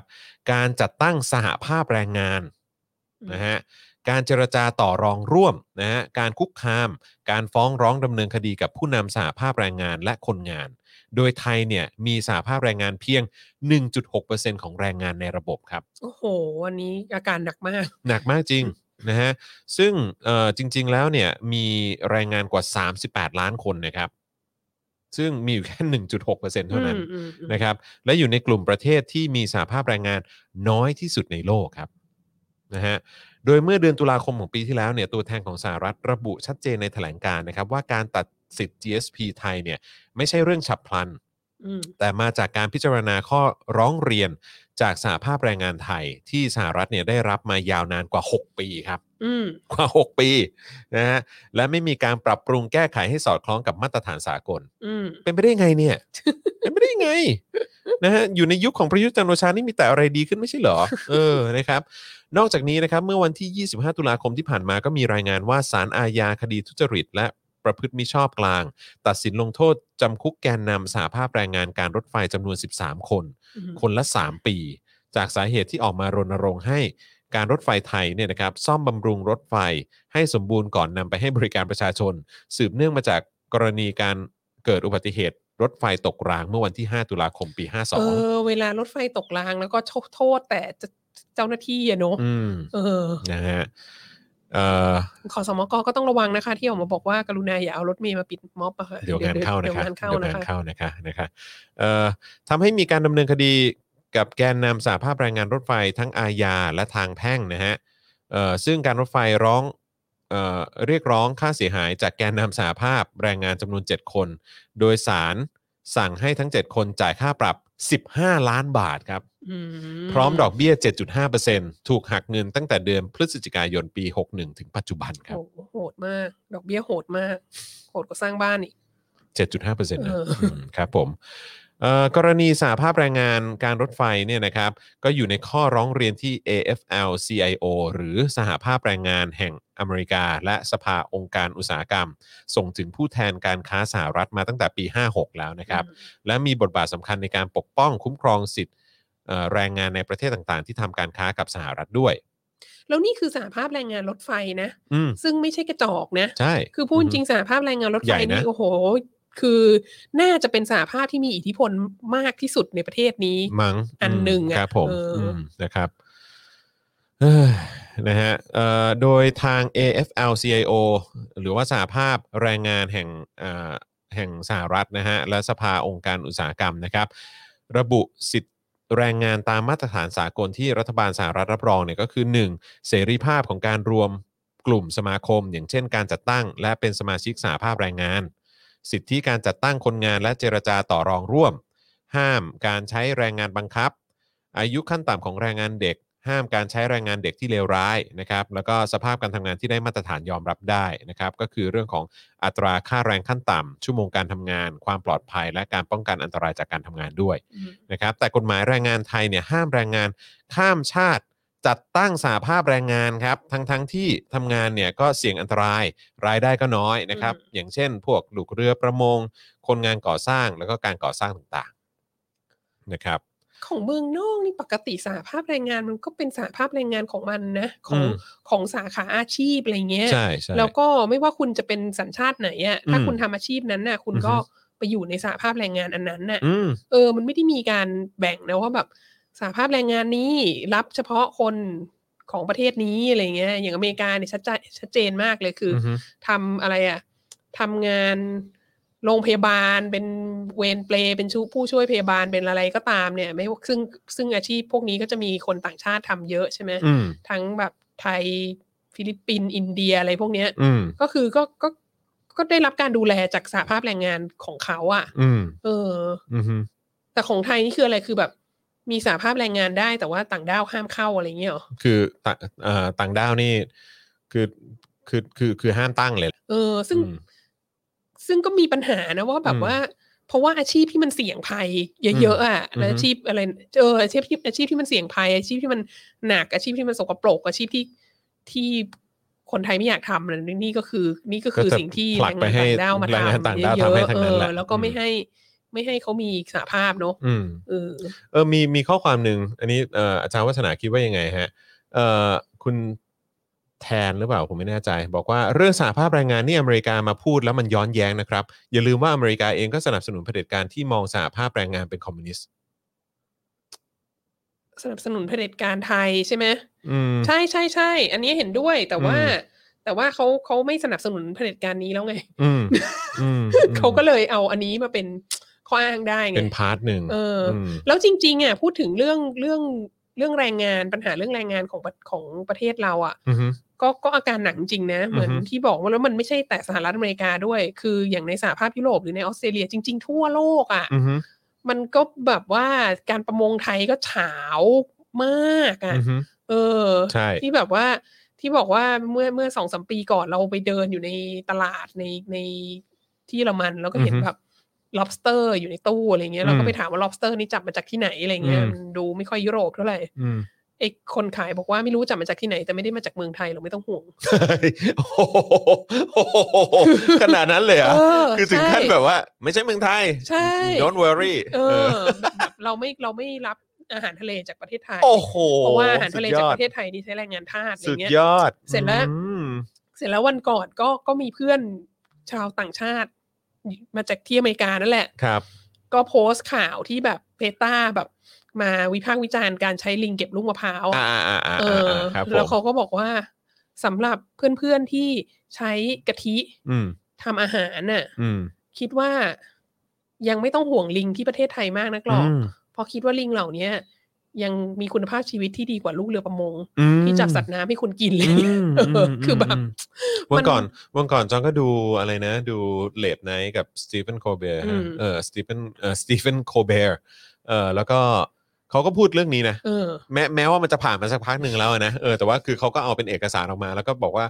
เป็นกะทิของไทยเนี่ยแหละ อืม เออ เป็นยี่ห้อเกี่ยวกับเกาะอะเออ ม อันหนึงอ่ะ อืมอืม แล้วก็ขึ้นโลโก้เลยนะ อืม โหจริงจังมาก แล้วก็แบบมีการแบบเออเป็นเอกสารจากเกี่ยวกับคนที่เขาเขาต่อต้านเรื่องของการใช้แรงงานลิง อืม แล้วอีกพาร์ทหนึ่งก็คือจากฝั่งของผู้ผลิตเองอ่ะ อืม ก็คือบอกว่าออกมาชี้แจงว่าข้อเท็จจริงมันเป็นยังไงเลย เออ เป็นเรื่องใหญ่คือยาวไปถึงอเมริกาแล้วอะตอนเนี้ย ใช่ แต่มัน เออ ก็เศร้าว่าแบบว่าอย่างที่ที่ที่เพื่อนชาวต่างชาติของเราบอกว่าเออเออคาดว่าลิงนี่น่าจะมีคุณภาพชีวิตดีกว่า อืม เพราะว่าแบบ เออ จริง ๆ บางทีแบบ มัน มันมันเวลาเป็นแรงงานแล้วไม่มีสภาพแรงงานนี่มันเหมือนไม่มีใคร ไม่มีใครรับประกันสวัสดิภาพของคุณเลยใช่ไหม อือืม อืม อืมฮึใช่ใช่ใช่นะครับอ่ะยังไม่หมด อืม ยังไม่หมดนะครับ คือหลังผลการพิจารณา GSP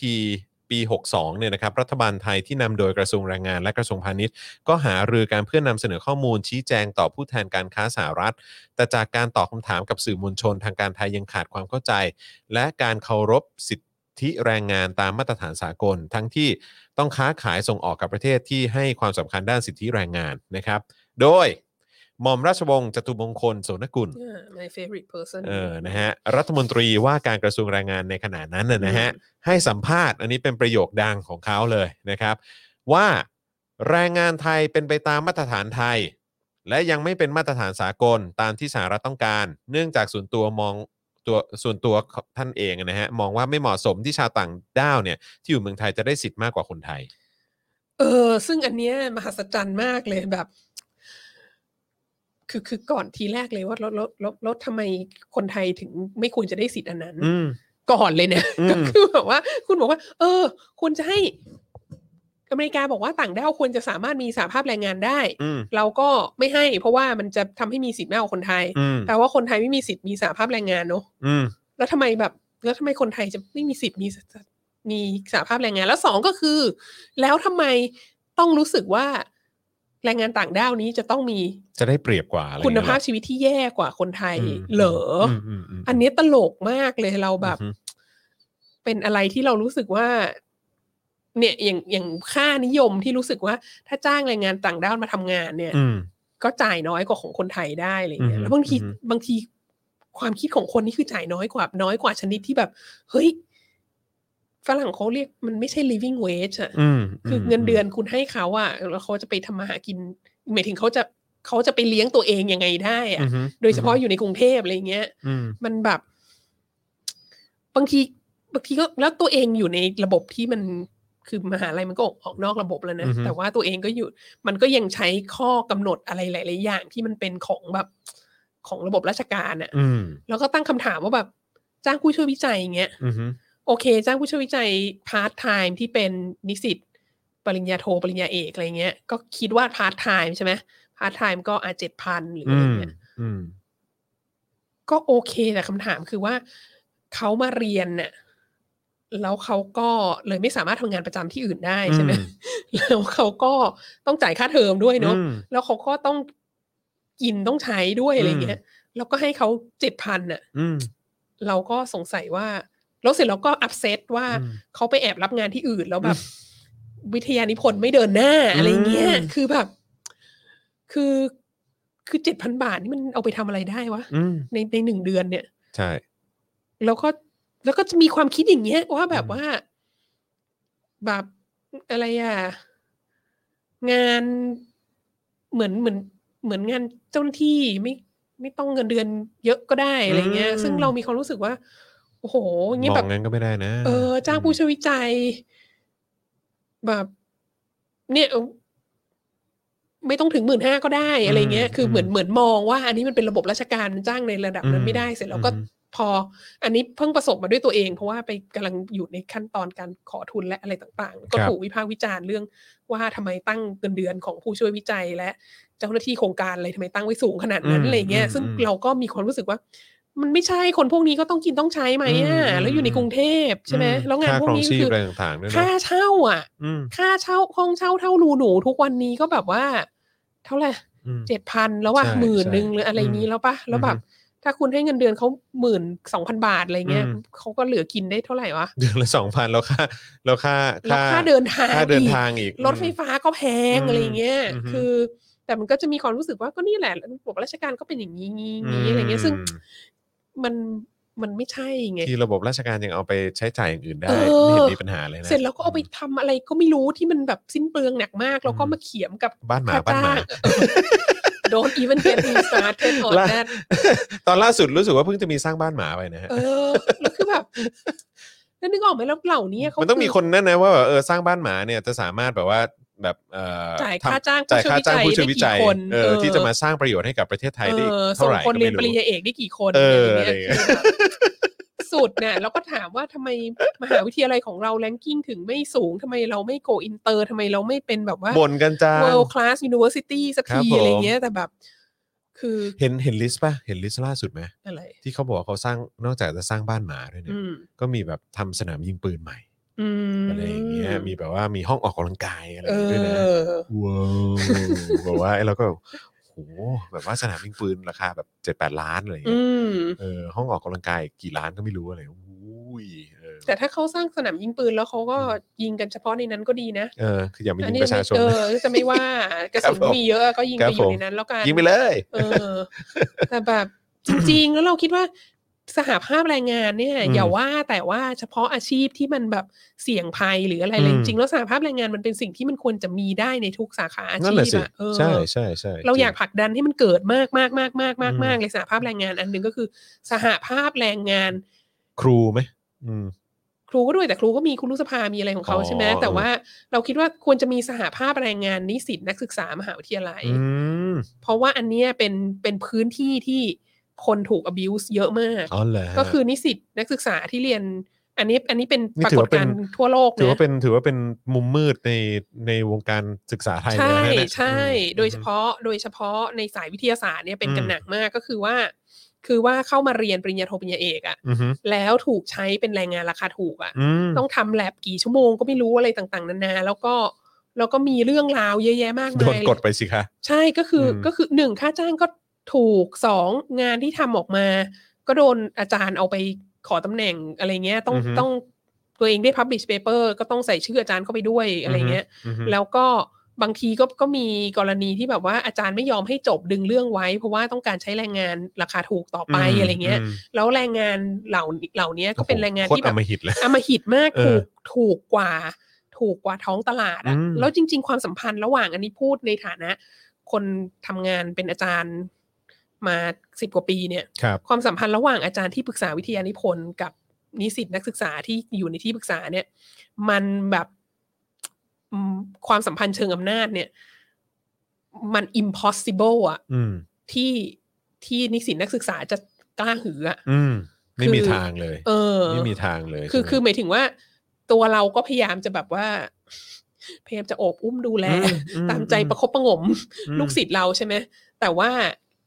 เราก็เห็นกรณีที่มีบางทีมีการทะเลาะกัน แล้วจะบอก อืม ให้เหตุผลอันดับหนึ่งของการเรียนไม่จบปริญญาเอกคือทะเลาะกับอาจารย์ที่ปรึกษา อืม ปริญญาโทก็ด้วยอะไรเงี้ย โอ้โห ซึ่งถ้าคุณอยู่ในระบบที่คุณต้องทำงานเป็นแรงงานราคาถูกให้อาจารย์ที่ปรึกษา อืม มันคือแบบ มันคือเขาจะสั่งให้ทำอะไรก็ต้องทำอ่ะ อืม เพราะว่าเดี๋ยวก็จะเรียนไม่จบอะไรเงี้ย ม เออ แล้วดีไม่ดีก็จะเรียนไม่จบต่อไปเรื่อยๆด้วยเพราะเขาต้องการใช้แรงงานราคาราคาถูกต่อไปเรื่อยๆ ยื้อ อะ กันไป ไรเงี้ย เรื่อย เออ ซึ่งเราคิดว่าอย่างในอเมริกา เศร้าอะ ในอเมริกาในอังกฤษในยุโรปใน อือ อ ฮึ อสเตรเลียหลายๆที่อะเขาเริ่มมีการคุยแล้วว่า ๆ แบ อื บ ม เขาจะจัดตั้งสาภาพแรงงาน อือฮึ นักศึกษามหาวิทยาลัยอ่ะเพื่อแบบเพื่อมามาดูแลเขาเรียกอะไรพิทักษ์ผลประโยชน์ตรงนี้อะไรเงี้ย มม แต่ว่าประเทศไทยเรานี่แบบกรรมกรก่อสร้างยังไม่มีสภาพแรงงานเลยใช่ไหม โคตรเศร้าเลยฮะ เราก็หวังมากเกินไปไหมอะไร นี่ เงี้ย คุณชนิดาบอกว่าขอบคุณอาจารย์นะคะ ที่พูดเรื่องนี้กราบเลยค่ะ ค่ะ เรื่องจริงเลยค่ะอืม ใช่ค่ะ คุณเบียร์บอกว่าโคตรจริงอืมคุณธีระบอกว่าหลายคนเขาไม่ออกไปต่อโทเอกก็เพราะอย่างนี้แหละ ใช่ อืม ถูก ครับ ต้อ ผ ง ม ค่ะ นะฮะคุณอะไรโคยสราหรือเปล่านะฮะเรียนโทสถาสถาปัตย์เคยโดนออกภาคสนาม และต้องทำเอกสารต่อค่าแรง 700 บาท เออ ใช่ ใช่พวกที่มีออกภาคสนามที่มหัศจรรย์มากแล้วแบบอะไรนะ เถื่อนใช่ไหม ขนาดทุนสมัยจำได้ทุนที่แบบองค์การให้ทุนของรัฐอ่ะ อืม ให้มาก็คือแบบให้ให้ทุนสำหรับออกภาคสนามอ่ะ อืม อาจารย์นั่งเครื่องบินได้ แต่นักศึกษาต้องนั่งรถไฟหรือรถทัวร์อะไร ว้า เงี้ย ยตายแล้ว แล้วแบบไปอย่างแบบไปอุดรหรืออะไรเงี้ย อืม หรือไปเชียงใหม่อะไรเงี้ย อืม ซึ่งจริง ๆ แล้วแบบบินโลคอสอ่ะ โอ้โห มันก็ไม่ได้แพงกว่า ต่างกันกี่หลัก สั ร้อย เท่าไหร่ มั้ง อะไรเงี้ย ออ แล้วแบบ ใช่ แล้วทำไมคะทำไมทำไมอาจารย์นั่งเครื่องบินได้แล้วทำไมนักศึกษา โอ้ย ต้องแบบนั่งรถไฟรถทัวร์อะไรเงี้ยแบ ตา บ ยละอื มันสิ้นคิดมากอ่ะ มัน อืม ล้าหลังมากค่ะ นะฮะก็มีคนบอกว่าเอ่อคุณ KD TNP บอกว่าโดยเฉพาะสายแพทย์ก็โดนเยอะ ค่ะ พวกวิทยาศาสตร์เนี่ย เพ พก ราะว่า ทยศสต เพราะว่า ใช่ไหม เขาต้องเขาต้องใช้อะไรอ่ะ งานในแลบเยอะอ่ะ อืม เอ อืม อ เอ่อคุณผู้ใหญ่ทิศอะไรเนี่ยบอกว่านึกถึงเพื่อนที่เป็นนักกีฬามหาลัยเลย ไม่ยอมให้จบจนถึง 8 ปี คือวงเล็บสุดอายุเลย โอ้โห ตาย จ แล้ ง ว แข่งไปเรื่อยๆอะ แข่ง ไร ไป เงี้ย เรื่อยๆ เอ แข่ง อ ไปเรื่อยๆนะครับ คุณอุมาพรบอกว่าจุฬานี่ตัวดี เลย แล้วฮะ อีกอันอันนี้ฉัน เออ ไม่ได้พูดนะคะ ออ เป็น อั ท่านผู้ชมพูด คอม นะ เมน คะ ต์นะฮะ คอมเมนต์จากคุณอุมาพรนะฮะ ส่วนคุณมัชชาบอกว่าจริงค่ะ เรียนปอเอกปอโท อาจารย์คือพระเจ้าจริง ๆ ค่ะ อืม บางทีเราก็ คุณชนิดาไม่มีใครเข้าใจ ขอบคุณอาจารย์ที่พูด บางทีเราก็คือขนาดตัวเราอ่ะ เราก็ เออ เราก็คิดเรื่องนี้อยู่แล้วใช่ไหม อืม เราก็แบบพยายามยุนักศึกษานิสิตที่ดูแลอยู่แล้ว อืม เราพยายามจะแบบตั้งสหภาพนักวิจัย อืม ภาควิชาประวัติศาสตร์อะไรเงี้ย อืม ก็ ก็เราเราก็รู้คิดว่าเราคิดเรื่องพวกนี้แล้ว อือฮึ ใช่ไหมแล้วเราก็เห็นใจนิสิต อือฮึ อะไรเงี้ย แต่ปรากฏว่าเราก็เราก็มาแอบสืบทราบทีหลังว่านิสิตมีความเครียดหนักมากเวลาจะมาคุยกับเราอะไรเงี้ยคือมันก็คงจะเป็นว่าแบบว่า ก็จริง ๆ เพราะว่าคน เพ ที่ ราะ จะ เขาก็คงโดนปฏิบัติแบบนี้มาก่อนมั้ง คือ หรือแบบมัน คือ อาจ ค จะ น เป็น ที่จะ วัฒนธรรมไปแล้ว ตัดสินใจคนที่จะโอเค บอกว่าโอเค อันนี้สอบได้ อันนี้จบได้อะมันก็คือเราไง อืม คือระบบเนี่ยมันทำให้อาจารย์ที่ปรึกษาเนี่ยมีแบบอำนาจ อำนาจนิ ล้น ยมมาก ฟ้าหนักมากอะไรเงี้ยแล้วถึงแม้เราจะ เออ คิดว่าเรา reasonable แล้วอะ อ่าฮะ เขาเขาก็ยังกลัวมากอยู่ เพราะว่าถ้าถ้าเราเกิดแบบไม่ชอบงาน อ่าฮะ เขาขึ้นมา หรือเราไม่ อืม ชอบเขาหรืออะไรเงี้ย อืม เขาก็ไม่รู้จะไปทางไหนเลยอะไรเงี้ย อืม ซึ่งเป็นสถานการณ์ที่น่าเห็นใจมาก โอ้ยคุณการวีบอกว่าฟังแบบนี้แล้วไม่อยากต่อโทรเลยค่ะ อืม แต่ก็ก็อาจารย์ก็ไม่ได้เป็นอย่างนั้นทุกคน ครับ หผลาย ม ๆครั้งเราก็ประคบประหงมอมป้อมปล่อยเด็ก อืม ของเรามากนะ ครั คะ บผม แต่ว่านี่แหละมันระบบมันมีปัญหา อืม เรื่องนี้ก็ น่าเศร้าจริง ก็ก็อย่างหนึ่งที่ที่บอกไว้สำหรับท่านที่อาจจะคิดจะเรียนต่อเนี่ย ๆอืม สิ่งสำคัญที่สุดคือท่านต้องไปสืบมาก่อนว่าสันดานของคนที่ท่านจะให้เป็นอาจารย์ที่ปรึกษาเนี่ยเขาเป็น อืม ยังไง อืมนะคะ อืมครับผม แล้วก็ถ้าถ้าถ้าสันดานไม่ดีก็จงอย่า อืม อย่าไปเรียนต่อเลยค่ะ ใช่ใช่ใช่ครับผม ต้องต้องเลือกอาจารย์ที่ปรึกษาที่ที่โอเคนิดนึง โอ้โห ตายละนะครับ ดูดูแต่ละคนนี่เจอประสบการณ์มาเยอะมากเลยนะฮะ ใครใครที่อยากจะลองอ่านคือประสบการณ์ของคนที่โดนอะไรมาบ้างเนี่ยนะฮะก็ก็สามารถลองอ่านในในช่องคอมเมนต์ได้นะครับ ดูที่ส่งมาแต่ละอย่างนี่ก็โอ้ยฟังดูแล้วเศร้ามากเลยนะครับนะฮะอ่ะยังไม่หมดนะครับเอ่อมีรายละเอียดเพิ่มเติมมาอีกนิดนึงนะครับ เอิ่ม ก็คือจากที่หม่อมราชวงศ์จตุมงคลนะครับเขาให้สัมภาษณ์ไปตอนนั้นเนี่ยนะครับเอ่อที่บอกว่าแรงงานไทยเป็นไปตามมาตรฐานไทย และยังไม่เป็นมาตรฐานสากลตามที่สหรัฐต้องการเนื่องจากส่วนตัวมองว่าไม่เหมาะสมที่ชาวต่างด้าว ที่อยู่เมืองไทยจะได้สิทธิ์มากกว่าคนไทยคำชี้แจงดังกล่าวที่กังวลเนี่ยนะครับว่าชาวต่างด้าวจะมีสิทธิ์มากกว่าคนไทยนั้นเนี่ยต้องพิจารณาข้อเท็จจริงประกอบด้วย โดยสถิติของกรมจัดหางานเนี่ยนะครับมีแรงงานข้ามชาติจดทะเบียนนะฮะเอ่อ2.4 ล้านคน อืม ส่วนใหญ่คนงานมาจากเมียนมากัมพูชาลาว และคนงาน 3 สัญชาติกลุ่มนี้เนี่ยได้รับอนุญาตทำงาน 2 ประเภทก็คือ งานกรรมกรและงานรับใช้ในบ้านนะครับ พูดง่ายๆก็คืองานที่แรงงานข้ามชาติทำเนี่ยมักเป็นงานที่ไม่ใช่ดีเยี่ยมนะครับ แต่คืองานอันตรายงานสกปรก และงานยากลำบาก เป็นงานที่แรงงานไทยเนี่ยเอ่อไม่ค่อยทำนะฮะเอ่อรวมถึงพวกงานแบบลูกเรือประมง งานก่อสร้างงานในภาคเกษตร และปศุสัตว์เป็นต้น โดยคณะกรรมการว่าด้วยเสรีภาพการเอ่อสมาคมขององค์การแรงงานระหว่างประเทศหรือ ILO เนี่ยนะครับวินิจฉัยไว้เมื่อปี 59 ว่า กฎหมายไทยยังกีดกันไม่ให้แรงงานข้ามชาติมีเสรีภาพในการรวมกลุ่มเป็นสหภาพแรงงาน จำกัดสิทธิ์ การเจรจาต่อรองร่วม ถือเป็นการเลือกปฏิบัติ และขอให้มีการแก้ไขกฎหมายนี้โดยเร่งด่วน อืม นะครับคืออันนี้ตั้งแต่ปี 59 แล้วนะครับนะฮะโดยรัฐบาลสหรัฐให้เหตุผลถึงการตัด GSP สินค้าไทยเพิ่มเติมนะครับ หลังเจรจากันมาไม่ต่ำกว่า 2 ปีนะครับว่า รัฐบาลไทยไม่ได้ให้ความยุติธรรม กับสินค้าอเมริกันในการเข้าไปทำตลาดที่ประเทศไทยรวมทั้งการให้สิทธิ์แรงงานในประเทศไทยที่ยังไม่ดีพอ เพราะฉะนั้นก็คงเป็น 2 ประเด็นนี้แหละนะครับก็คือแน่นอนก็คือเรื่องสินค้าอเมริกัน อืม นะครับแล้วอีกพาร์ทหนึ่งก็คือเรื่องของการให้สิทธิ์แรงงานในประเทศไทยนะครับ ที่ดูแล้วก็ไม่ได้มีการปรับปรุงแก้ไขจน อืม จนแบบน่าจะได้มาตรฐานสากลนะฮะ ซึ่งอันเนี้ยต้องต้องนิดนึงนะ อืม คือ คือเวลาที่เรามีเรื่องทะเลาะกับอเมริกาและอะไรต่าง ๆ เนี้ย ครับ คนมันมันก็จะมีดเลม่าอันหนึ่ง อืม ที่คนก็จะบอกว่าก็จะมีคนที่โปรจีนมากใช่ไหม ครับ แล้วเราก็เราก็คิดว่าไอสถานการณ์เนี้ยมันเป็นอะไรที่เกิดมาจากทัศนคติโปรจีนมาก อืม ของรัฐบาลปัจจุบันเนี่ย อืม เพราะว่าอย่างเช่นประเด็นเรื่องเอ่อสวัสดิภาพแรงงานน่ะ อืม ประเด็นเรื่องการมีสหภาพอะไรพวกเนี้ย ก็เป็นสิ่งที่รัฐบาลจีนก็ไม่ก็ไม่ซีเรียส อืม ไม่ได้ให้ความสำคัญ เออ ไม่ได้ซีคืออย่างที่เราวาสนาเราว่าตอนที่เราเราคุยกันว่าในในรัฐธรรมนูญของเขาว่า ครับ ฉบับที่ใช้อยู่ปัจจุบันเนี่ย ครับ ก็ไม่ให้สิทธิ์แรงงานสไตรค์อ่ะ อืม หยุดงานไม่ได้อะไรเงี้ย แล้วก็ตามตามสไตล์ของประเทศที่ปกครองด้วยรัฐบาลที่เรียกตัวเองว่าเป็นพรรคคอมมิวนิสต์เนี่ย อืม ก็เขาถือว่าเขาเป็นปากเป็นเสียงให้ชนชั้นกันมาชีพอยู่แล้ว อืม ดังนั้นเรื่องสหภาพแรงงานเรื่องอะไรพวกนี้มันจะไม่ไม่ไม่เป็นผลสำหรับเขาใช่ไหม อืม ทีนี้ ทีนี้ถ้าจะใช้มาตรฐานตามแบบเขาอะแล้วก็บอกว่า ชาติตะวันตกหรืออเมริกาไม่เข้าใจ ไม่เข้าใจมาตรฐานแบบเราอ่ะ อืม มันก็จะลำบากนิดนึง ถ้าเผื่อว่าเราก็ยังส่งสินค้าออกไปที่อเมริกาเยอะมาก อือฮึอือฮึ แล้วก็ในขณะเดียวกันถ้าเราจะย้ายมาซบจีนเลยเต็มที่เนี่ย อือฮึ ก็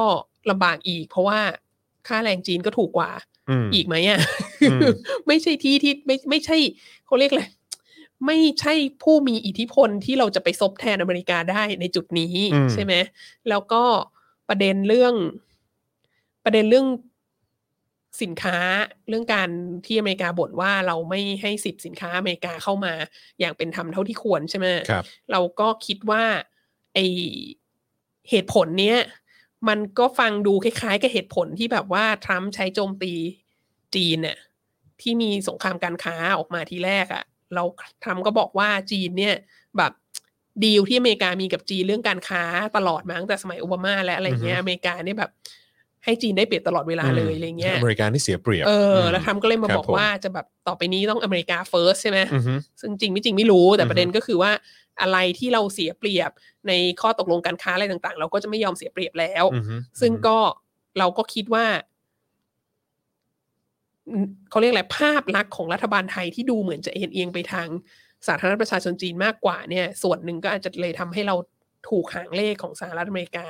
เกี่ยวกับเรื่องนโยบายการนำเข้าสินค้าสหรัฐอเมริกาที่เขาก็อาจจะรู้สึกว่า อันนี้มันไม่แฟร์ ม อะไรเงี้ย อือฮึ เราคิดว่าคือมันก็มี น่าจะมีอิทธิพล เออ มันก็มีราคาที่จะต้องจ่ายนะ ถ้าเราแบบ อือฮึ ถ้าเราแบบเลือกข้างไปแล้ว อยากจะโปรจีน แล้วเราจะโปร มาก จีนแล้วอะไรเงี้ย ก็อันนี้ก็ว่าไม่ได้ ถ้า อืม อเมริกาจะแบบ เออ ถ้างั้นก็ตัด อืม GSP ไปแล้วกัน อืมม ไปขอ GSP กับจีนไว้แล้วกัน เออเออเออเออเออก็จริงก็จริงนะครับผมนะฮะเอ่อทิ้งท้ายอีกนิดนึงนะครับสำหรับสิทธิพิเศษทางภาษีศุลกากรหรือ GSP เนี่ยเป็นโครงการที่หน่วยงานพาณิชย์ของสหรัฐ เริ่มดำเนินการมาตั้งแต่ทศวรรษที่ 1970 แล้วนะฮะ เพื่อเอื้อประโยชน์ให้สินค้าจากประเทศกำลังพัฒนาเข้าถึงตลาดอเมริกัน โดยมีเงื่อนไขว่าประเทศที่ได้รับสิทธิดังกล่าวจะต้องพัฒนาสิทธิแรงงานในประเทศด้วย อืมเขาตั้งมาด้วยเหตุนี้โดยเฉพาะ ใช่ แล้วประเทศเราก็เป็นประเทศกำลังพัฒนาตั้งแต่ทศวรรษ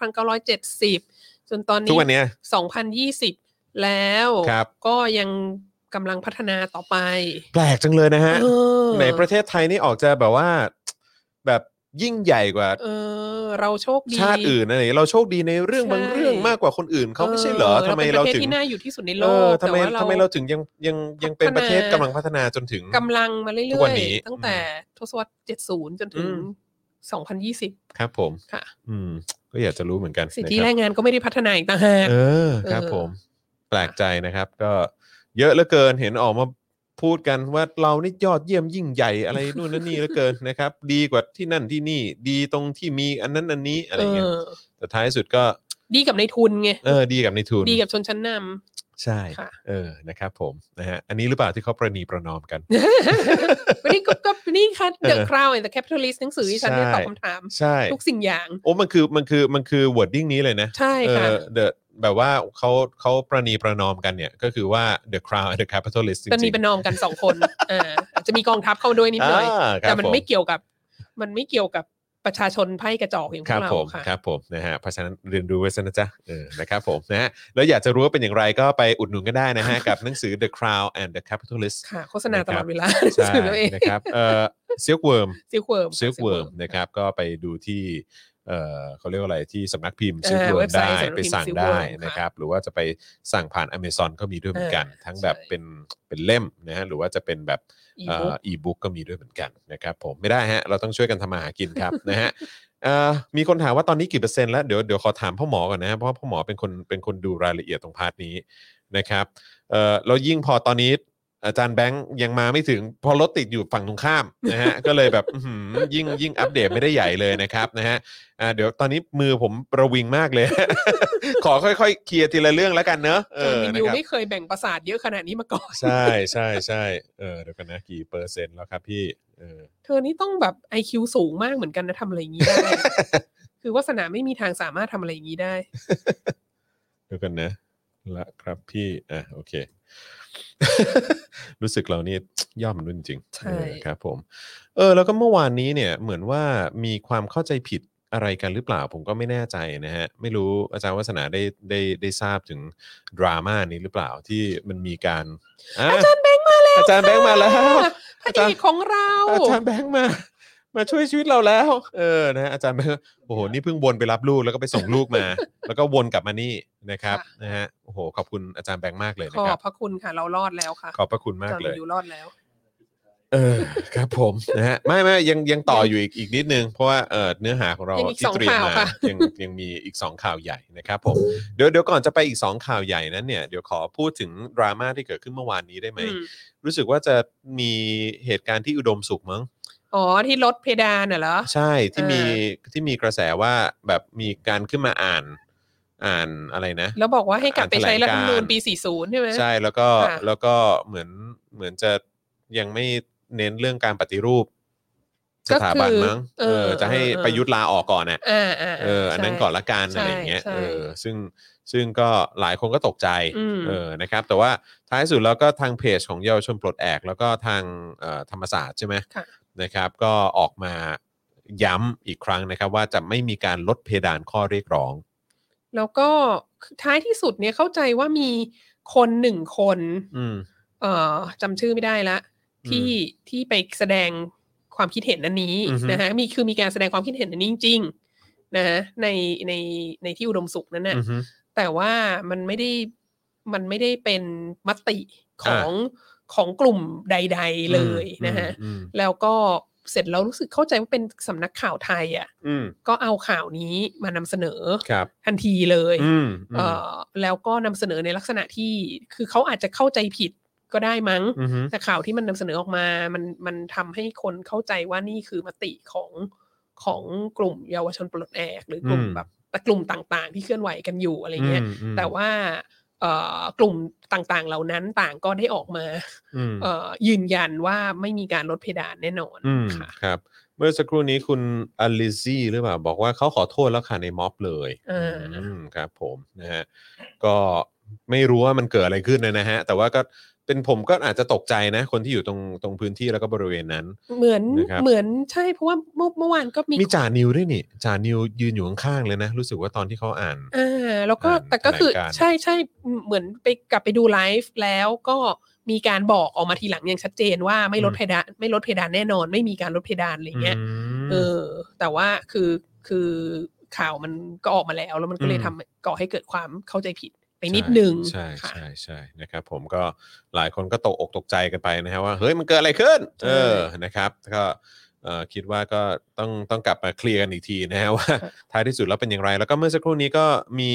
อัปเดตจากทางไอรอนะครับเอ่อคาดการณ์ว่าก็คิดว่าทั้งสามเอ่อเอ่อทุกๆคนที่ที่เอิ่ม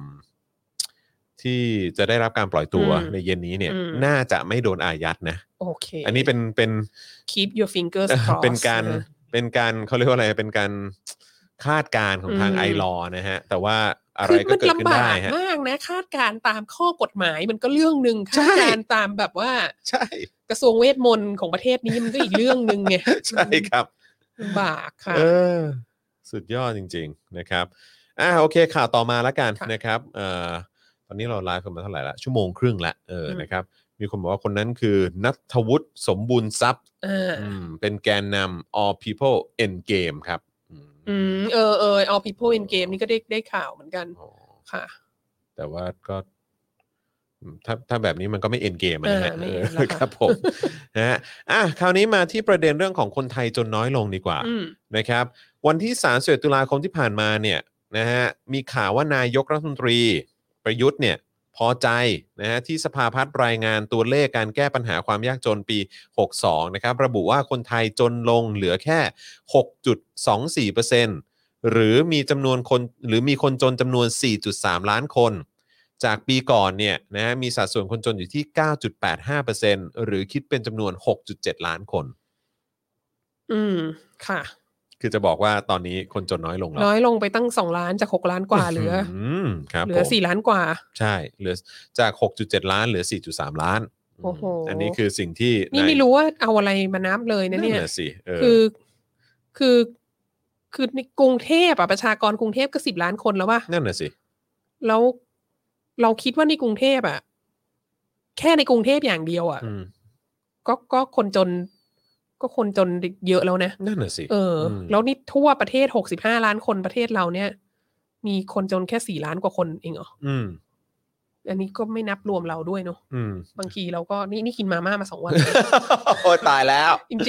จริงปะเนี่ย จริง เออ เออ เกิดอะไรขึ้ น คนทำกับข้าวไม่อยู่ โอ้ยตายแล้วเออ คนทำกับข้าวไม่อยู่แล้วงก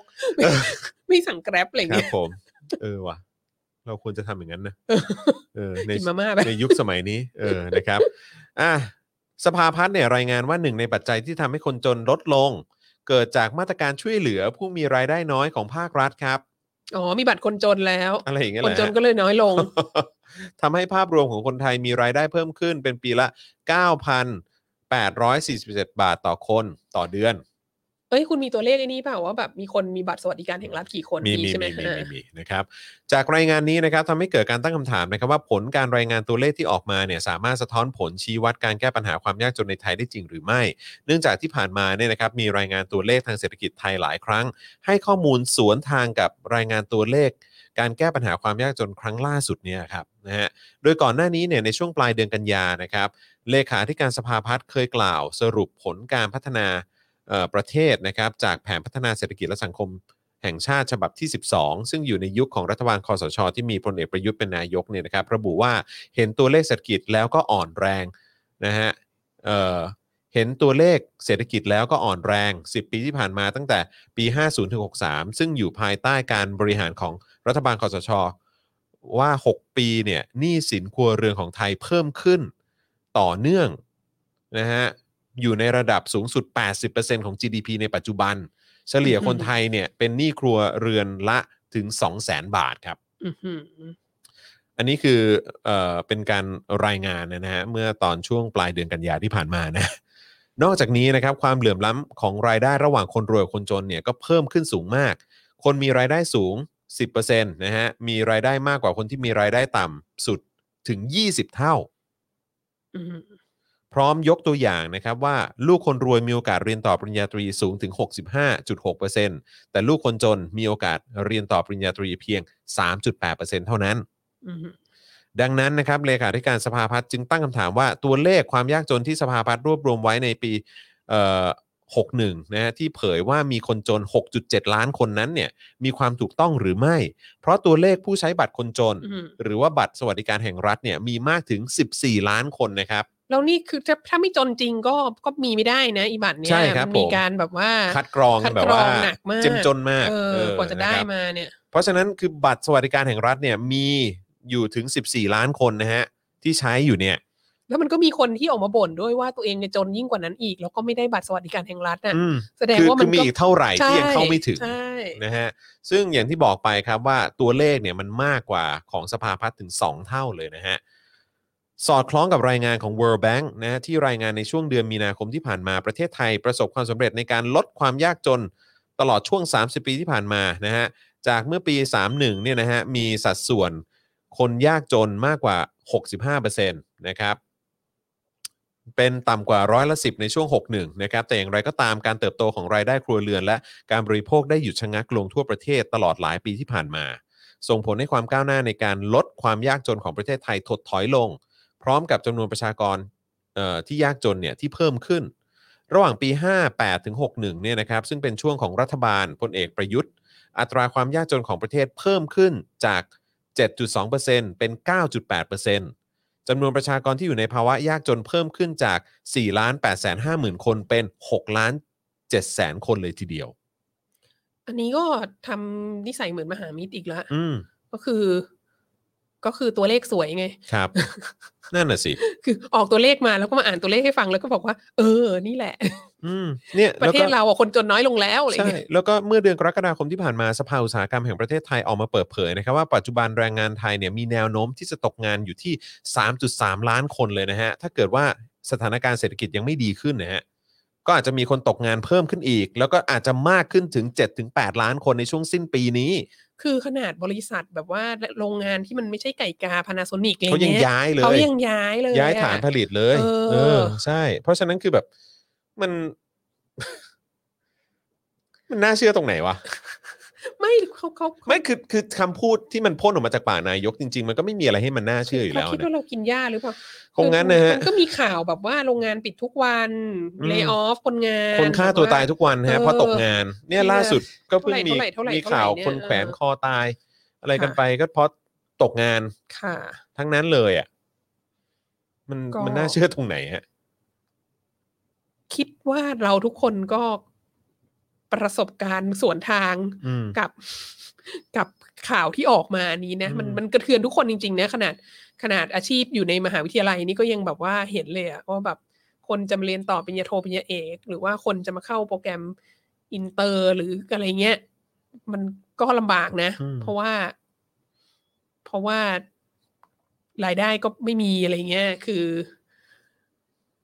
ก็นั่นแหละทุกคนก็จะเจงตามกันไปเรื่อยๆ แต่ อะ มั ไร น เงี้ย มันน่าเศร้านะจอนรู้สึกว่าเหมือนแบบ เหมือนเราอยู่ในประเทศแห่งการโกหกอ่ะ ซึ่ง เข้าใจ ซึ่ง ปะ ซึ่งเราคิดว่าเราคิดว่าถ้าคนที่ ถ้าคนที่เขาติดตามสื่อบางสื่ออะแล้วเขาก็อยู่ในสถานการณ์ที่เขารวยอยู่แล้วอะไรเงี้ย หรือว่าเขามีอาชีพที่มั่นคง อืม อะไรเงี้ย เขาก็ ราช ค การ ง หรือรัฐ เขา วิ ค สาง ห ไม่ กิรู้จหรื สึ อก อะไรเขาก็เขาก็ไม่ไม่ใส่ใจอะไรเรื่องนี้ อืม เท่าไหร่ แต่ว่า ก็อย่างที่เคยบอกว่าถ้าคนมันหิวอะ อืม เออ แล้วถ้าคนมันไม่มีจะกินหรือถ้าคน อัน มั นั้น นมันจับต้องได้ เป็นหนี้ สุด อะ อืม คืออย่างอย่างที่บอกอะไรนะ ผูกคอตายล่าสุดที่เห็นในข่าวที่ อืม แบบว่าเป็นหนี้อยู่ล้านล้านบาทอ่ะ อืม หนึ่งล้านบาทเป็นหนี้ อืม แล้วก็แบบโอ้ยไม่ไหวแล้วเครียดฆ่าตัวตายอย่างเงี้ย อืม คือคนเราเป็นหนี้หนึ่งล้านบาทอ่ะนายกมาพูดให้ตายยังไงก็ไม่เชื่อหรอกว่าเศรษฐกิจมันดีขึ้น ใช่ คือแบบ อืม แล้วจะให้ทำอย่างไรอะไร ไม่ เงี้ย คือจอนแค่รู้สึกว่ามันเป็นประเทศแห่งการแห่งการโกหกอ่ะ คือแบบว่า บอกว่าเศรษฐกิจดี โอ้บอกว่าประเทศนี้เต็มไปด้วยความสุขโอ้บอกประเทศนี้ดีเลิศอย่างนู้นอย่างนี้ บอกว่ารักทุกคนรักเท่ากันก็หมอนคือแบบว่า คือแม่งเต็มไปด้วยคำโกหกลอยอยู่เต็มประเทศนี้ไปหมดอ่ะ แต่จริง ๆ ตอนนี้อะรู้ไหมฝากไปถึงคุณจอมขวั ญ ครับผมเออ คนที่ เห็น น่า เห็นเห็นเห็นรู้รู้สึกว่าล็อตล่าสุดนี่ไอ้คู่ล่าสุดเนี่ย เออ เออเห็นเขาบอกว่าคุณจอมขวัญไม่งานหนักเท่าไหร่นะฮะ อ่ เพราะเหมือนคุณฟอร์ดเขาจัดการ TKO ไปเรียบร้อย เอ เอ อ อ โอเค โอเค ซึ่งผมเห็นใจมากเพราะว่าคนที่เขาไป TKO ไปเนี่ย ก็เป็นสสในเขตเรานะ ใช่ เออเขาเขาหมั่นฉีดยุงแถวนี้มากเลยนะ แต่เขาไม่ เออ แก้ปัญหา เรื่อง ซอยเลยอ่ะคุณแบบว่านั่งรถเข้ามาซอยบ้านเรานี่แบบ รู้สึกเหมือนขี่ช้างอ่ะ แบบว่า อันนี้เราเราแบบว่าเป็น ก็เหมือน ทาง กัน วิบากหรือ ผ เป ม ล่า ขี่สกูตเตอร์อยู่ในในในเนี่ยในแถวแถวซอยบ้านเราเนี่ย พาพาลูกไปขี่สกูตเตอร์เล่นน่ะรับ อืม ลมเล่นน่ะโอ้โห เจ็บก้นกลับมาทุกที ใช่ อันตรายมา หลั ก งหลังจะเดอเอา บิดามามาพักที่บ้านเราตอนเย็นต้องพาไป เออ เดินเล่นนี่ เอ แบบ อ ไม่รู้จะพาไปเดินยังไงเลย อะเดินนี่ก็แบบว่า เดี๋ยวจะ trekking หน้าฟัม หรือเปล่า ได้ใช่ เออ ใช่ ค่ะ อืม เดี๋ยวนะ เมื่อกี้กำลังจะพูดเรื่องอะไรนะ คุณศิระ อ๋อไม่ใช่ พูดเรื่องคุณจอม คุณ ข จอ วัญ มขวัญ ใช่ไหมฮะอืม พาดพิงคุณจอมขวัญไม่ใช่คิดว่าคนที่ควรจะที่เราควรจะเชิญมาคุยด้วยตอนนี้มากที่สุดนะ คือคุณจอมขวัญ คุณจอมขวัญก็ก็ก็ อืม ก็ด้วย อืม เห็นใจใน occupational hazard เอ แต่คือคุณสมคิดจาตุศรีพิทักษ์ อ่า คือหลังจากโดนเคี้ยไปแล้วอ่ะ ครับผม คืออยากจะถามคุณสมคิดว่า คุณสมคิดรู้สึกยังไงคะ อืม ที่คุณสมคิดบอกว่า จะทำให้แบบคนจนหมดประเทศอ่ะ อืม เสร็จแล้วเขาก็เคี้ยคุณออกไปอ่ะ เสร็จแล้ว อืม เขาก็บอกว่าคนจนน้อยลง อื อ่ะ ม เออ นี่เหมือนเอาเอาเท้ามาน้ามหน้าคุณสมคิดเลยนะฮะ ออคุณสมคิดว่าไงคะ อืม อะไรอย่างเงี้ย ออ แล้วก็แบบรัฐมนตรีสี่กุมารที่โดนเคี้ยวออกเอไปอ พร้อมกันเนี่ย ครับผม เอออ ม น่าจะมีใครเชิญเขามาคุย อือฮึ นิดนึง เออ ว่า ก็ แบ น่า บ จะคุยนะ โอ้โหแหมรัฐบาลเนี่ยทำงานดีวันดี อืม คืนเลยนะคะ นี่ต้อง เศรษ มี ฐกิจก็ดีขึ้นนะคะ ตั้งแต่เคี้ยคุณออกไปเนี่ยค่ะ คราวนี้คราวนี้กล่องทิชชู่ในในห้องนี้ก็อาจจะได้ใช้ประโยชน์ฮะ ก็คือเขาจะเอามามาซับน้ำตา ตัวเอง คุณคิดว่า ตอนนั้นกูไม่น่าเลย คุณคิดว่า เออ เขาคิดถูกหรือเปล่าคะที่เขา เออ เคี้ยคุณออกไป จริงหรือไม่จริ ะ งครับ เอออ อะไรอย่างเงี้ยเออหรือว่าเหมือนในช่วยพูดถึงผลงานรัฐบาลปัจจุบันเป็นไงบ้างอะไรเงี้ยเออ อืม ถามความเห็นเขาก็น่าสนใจดี ไย นะ ใช่ เออ แล้วคิดว่ามัน ออกมาแล้วแล้วจะรู้สึกอย่างไร เชื่ถืด้หมอะเงี้ย เออ จริงๆอยากถามคุณสมคิดมากเพราะคุณสมคิดก็เป็นคนที่จริง ๆ มีความรู้ความสามารถเนาะ อืมใช่ไหมผ่าน เออ ผ่านมาหลายผ่านมาหลายรัฐบาล ใช่แล้วก็ เออ ก็ อยู่มาหลายยุคอืม ก็ก็น่าจะน่าจะน่าจะ แต่เขา น่าส จะ น คุย ใจ กับเราเหรอ ก็นี่ไงเลยบอกคุณจอมขวัญไง อ๋อให้คุณจอมขวัญลองเชิญมา เออ เออ เชิญคุณสมคิด เออเออ มา ก็ดีนะก็ดีนะ คุยกับ คุยกับ อืม สภาพัฒน์ใครที่ให้เลขมาเนี่ย เออใช่มาถกเถียงกันหน่อย มัเป็งไงใช่ เออนะฮะช่วยช่วยกันเอ่อแฮชแท็กไปถึงคุณจอมขวัญได้ไหมฮะ ค่ะ เอาคุณสมคิดเอ่อจาตุศรีพิทักษ์ มาคุยกับสภา มา พัฒ คุย น์ กับสภาพัฒน์หน่อย เอ เออนะฮะเกี่ยวกับเรื่องของตัวเลขความยากจน ใช่ ล่าสุดว่าเป็น ใช่ ยังไงเออ ว่าทำไมสมคิดออกแล้วเราคนจนน้อยลง เออ เอ๊ะมันแปลกจังอืมครับผมนะฮะนึกว่าจะมีแค่คุณสมคิดเท่านั้นที่ทำได้ ค่ะ นะครับผมนะฮะอ่ะคราวนี้มาที่ข่าวฮ่องกงหน่อยไหม อืมอืมอืม เออนะครับ อย่างที่บอกไปว่าเราก็อยากจะฟังเอ่อมุมมองนะฮะเอ่อของฝั่งอาจารย์วัฒนาด้วยเหมือนกันนะครับ เพราะว่าปกติแล้วเราก็จะคุยกันทุกวันศุกร์กันเนาะ า ในเรื่องของ ใช่ จีน ค่ะ แล้วก็อาจจะมีแต่ฮ่องกง แต่ไต้หวันบ้างเป็นครั้งเป็นคราวนะครับ แต่เมืองไทยบ้างเป็นครั้งเป็นคราว นะฮะ แต่แต่คราวนี้พูดถึงฮ่องกงกันหน่อยละกันนะครับ ตอนนี้เนี่ยนะครับฮ่องกงเนี่ยเอ่อจำเป็นที่จะต้องแสดงให้ปักกิ่งปักกิ่งปักกิ่งโอ้ปักกิ่งนะฮะเห็นถึงคุณค่าที่แท้จริงของพวกเขานะครับ แทนที่จะเรียกร้องขอให้รัฐบาลกลาง ให้ความช่วยเหลือทางเศรษฐกิจเหมือนในอดีตนะครับ ยุทธศาสตร์การพัฒนาประเทศครั้งล่าสุดนะครับที่มีการวางแผนการประชุมผู้นำพักประจำปีนั้นทำให้ฮ่องกงกลับไปอยู่ในช่วงค้นหาตัวเองอีกครั้งนะฮะอันนี้อันนี้เป็นเป็นบทความทางข่าวนะฮะที่เราเอามานำเสนอกันนะฮะและถึงแม้ข้อมูลอ้างอิงในปีนี้นะครับจะมีอยู่อย่างจำกัดนะครับ แต่ก็ยังมีความชัดเจนในเรื่องของความแข็งแรง และความพยายามมุ่งมั่น ในการเพิ่มขีดความสามารถในการแข่งขัน ซึ่งเป็นหน้าที่ที่จะต้องคว้าโอกาส และมีส่วนร่วมในแนวทางที่จะเป็นประโยชน์กับทั้งสองฝ่าย ซึ่งผมรู้สึกว่ามันก็เป็นเรื่องที่ มันฮ่องกงมันจะกลับไปปูฟู่เหมือนเดิมได้เหรอ เมื่อเมื่อกลับไปเป็นของจีนแล้ว แล้วก็มีการควบคุมที่ คือ ดูเดือดขนาดเนี้ย คืออ่ะเดี๋ยวคุณคุณอ่านให้จบ อ่ะได้อ่ะผมอ่านให้จบเลยนะอ่ะ อ่า โอเคโอให้จบเลย เคโทษทีครับพอดีแบบเกิดความสงสัยขึ้นมา ใช่ ว่าแบบ เหรอ เออครับผม หลังจากการประชุมที่ยาวนานถึง 4 วันนะครับที่กรุงปักกิ่งนะครับสิ้นสุดลงนะครับเอ่อการพยายามที่จะรักษาความเจริญรุ่งเรืองในระยะยาวของฮ่องกงและหมาเก๊านะครับ โดยคำแถลงการสั้นๆนะครับทำให้เกิดการตีความที่แตกต่างกันออกไปนะครับตั้งแต่เอ่อเมืองนั้นเนี่ยจะถูกลดความสำคัญลง และจะรวมเข้าเป็น 1 ประเทศ 2 ระบบเอ่อที่ซึ่งจะยังคงมีการปกครองตนเองอยู่นะครับเปรียบเทียบกับปีที่ผ่านมาเนี่ยนะครับที่พรรคการเมืองได้ ตอบสนองความไม่สงบทางการเมือง โดยการให้คำสัญญาว่าจะสร้างระบบกฎหมายที่ดี และมีกลไกการบังคับใช้เพื่อปกป้องความมั่นคงของชาติ การตอบสนองของพรรคนะฮะในปีนี้เนี่ยค่อนข้างที่จะฟังดูเบาลง และด้วยกฎหมายด้านความมั่นคงของชาติที่เริ่มมีผลบังคับใช้แล้วเนี่ยทำให้ฮ่องกงเริ่มค่อยๆ กลับคืนสู่สภาพเดิมนะครับแล้วก็ก้าวเดินต่อไปอีกครั้ง อันนี้จริงหรือเป ล่า เออนะครับเอ่อ อันนี้ผมไม่ไม่ไม่แน่ใจออกเสียงถูกหรือเปล่านะครับ ชื่อคุณฮานเวนชื่อออกเสียงถูกปะ หารน่าจะหาร หาน ห เวน น เหวิน เออ เหวินสู้ เออ ออกเสียงยากจังวันนี้เขาเขียนเป็นภาษาอังกฤษ ค่ะ นะฮะรองผู้อำนวยการสำนักงานคณะกรรมการเศรษฐกิจและการเงินกลางนะครับ ได้กล่าวไว้ว่าฮ่องกงนั้นเนี่ยเป็นเอ่อโอ้โหจะใช้คำว่าประเทศก็ไม่ได้เนอะเออนะฮะเป็นที่ที่เอ่อมีเศรษฐกิจเสรีที่สุดในโลก อืม ใช้คำนี้แล้วกัน อืม เดี๋ยว อืม เดี๋ยวทางจีนจะไม่พอใจ นะครับซึ่งมีพื้นฐานและศักยภาพที่สูงมาก ซึ่งสิ่งนี้เนี่ยได้ถูกมองว่าเป็นเครื่องยืนยันคุณค่าเชิงกลยุทธ์ของเมืองฮ่องกงนะครับเขากล่าวว่ารัฐบาลกลางนั้นเนี่ยจะให้การสนับสนุนฮ่องกงเพิ่มขึ้น เพื่อให้เมืองฮ่องกงเนี่ยกลายเป็นศูนย์กลางเทคโนโลยี นวัตกรรมระดับโลก ซึ่งการพัฒนา Greater Bay Area เนี่ยนะฮะจะช่วยชาวฮ่องกงและหมาเก๊าในการทำงานในประเทศจีน ช่วงเวลาวิกฤตทั้งในด้านการเมืองเศรษฐกิจและสุขภาพเนี่ยนะฮะในช่วงหลายเดือนที่ผ่านมาทำให้เรามาอยู่ที่ทางแยกนะครับ ซึ่งในอดีตเนี่ยปักกิ่งพร้อมที่จะยื่นมือเข้ามาช่วยในทุก ๆ ครั้ง ที่ทางฮ่องกงเนี่ยตกที่นั่งลำบาก แต่ในตอนนี้เนี่ยแทนที่เราจะมาร้องขอปักกิ่ง ให้ความช่วยเหลือทางเศรษฐกิจอย่างที่เคยทำในอดีตเนี่ย เราร้องขอเขาให้เขาเปลี่ยนความคิดของพวกเขานะครับ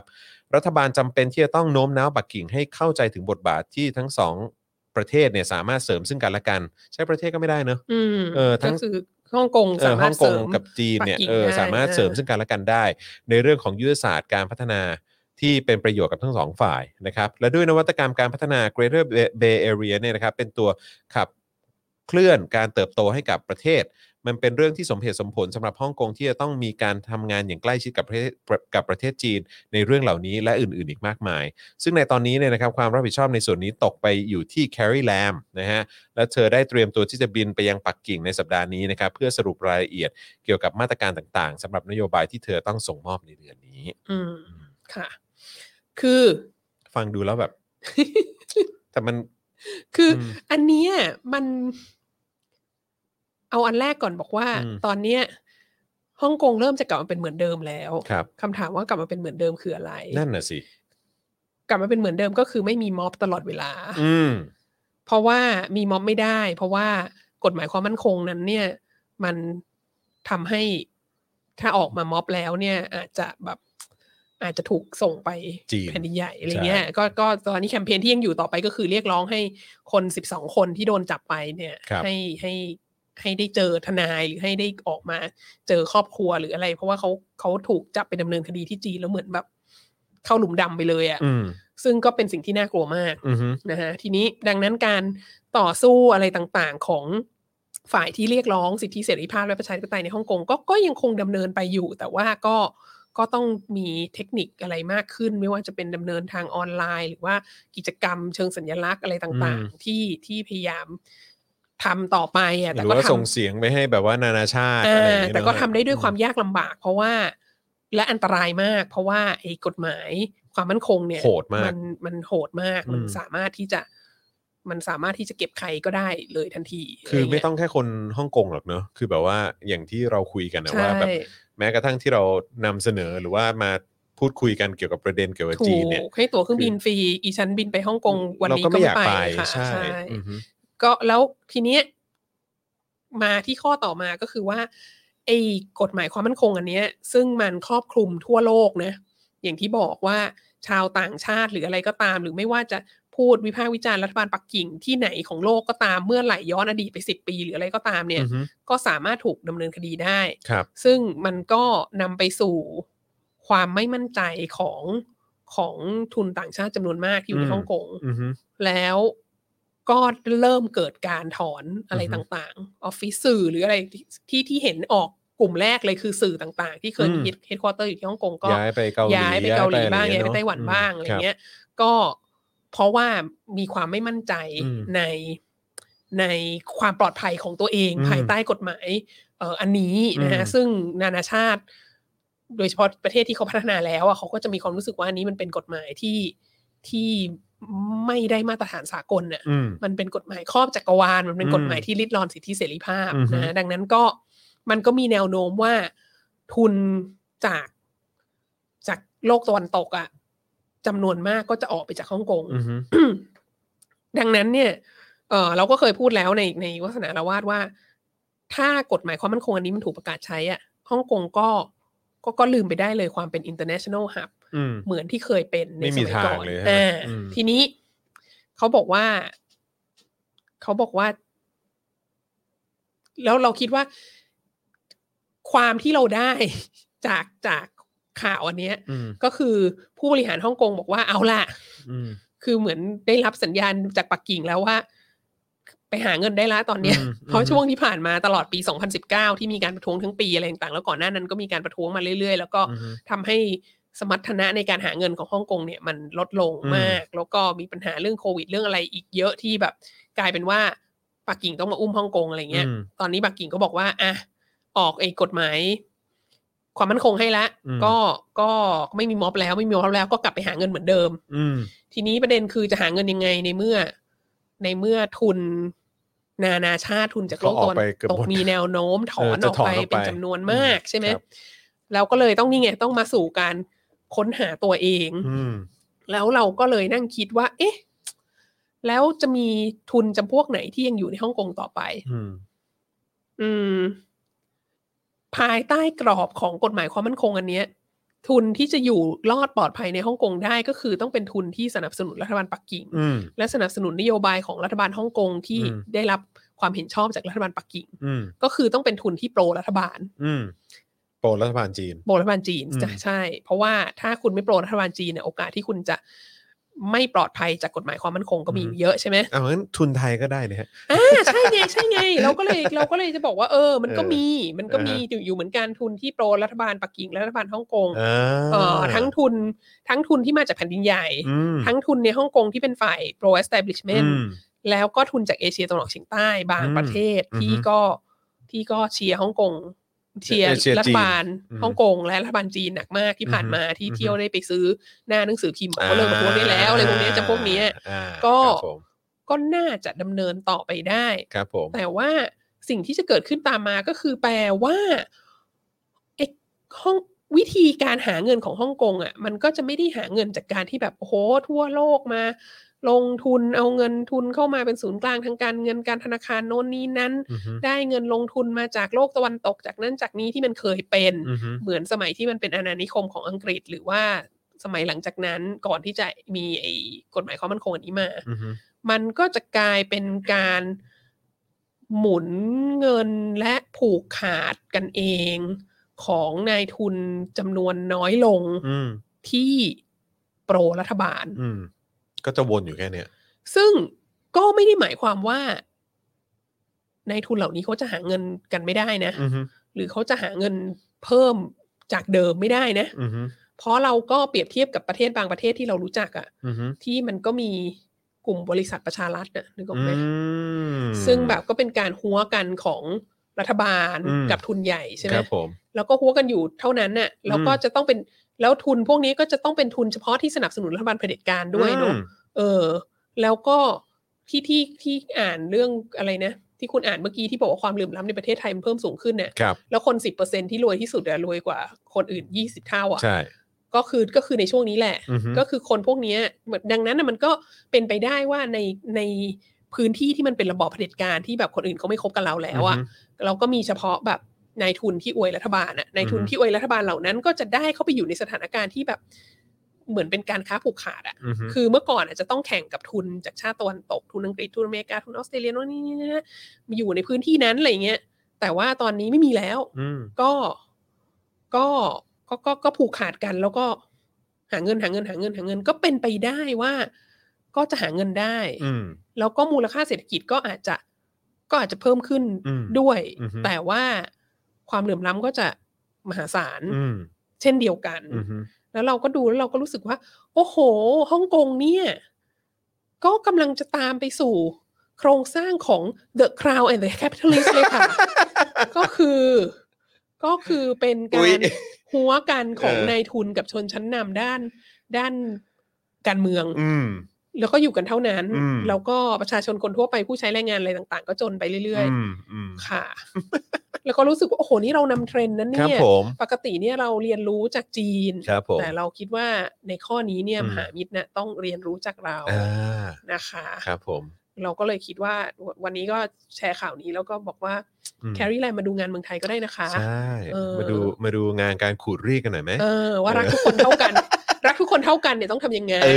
อครับผมที่เขาว่า ที่เขา เขา ว่า รักทุกคนเท่ากันเนี่ย ออ มันเป็นยังไงเนาะ ใช่ ครับผมแหม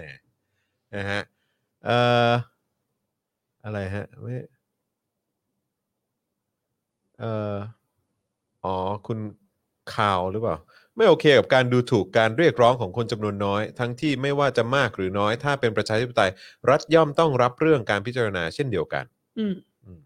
ใช่ อืมครับผมเออ ด้วย ถูกถูกต้องฮะ ค่ะ ถูกต้องฮะครับผมนะฮะเอ้าตอนนี้แถบขึ้นแล้วนะฮะขอบคุณอาจารย์แบงค์ด้วยนะครับ 22%ครับ วันนี้ขอสัก 50%ได้ไหมเออนะฮะช่วยกันสนับสนุนเข้ามาหน่อยนะครับ ทางบัญชีกสิกรไทยนะครับ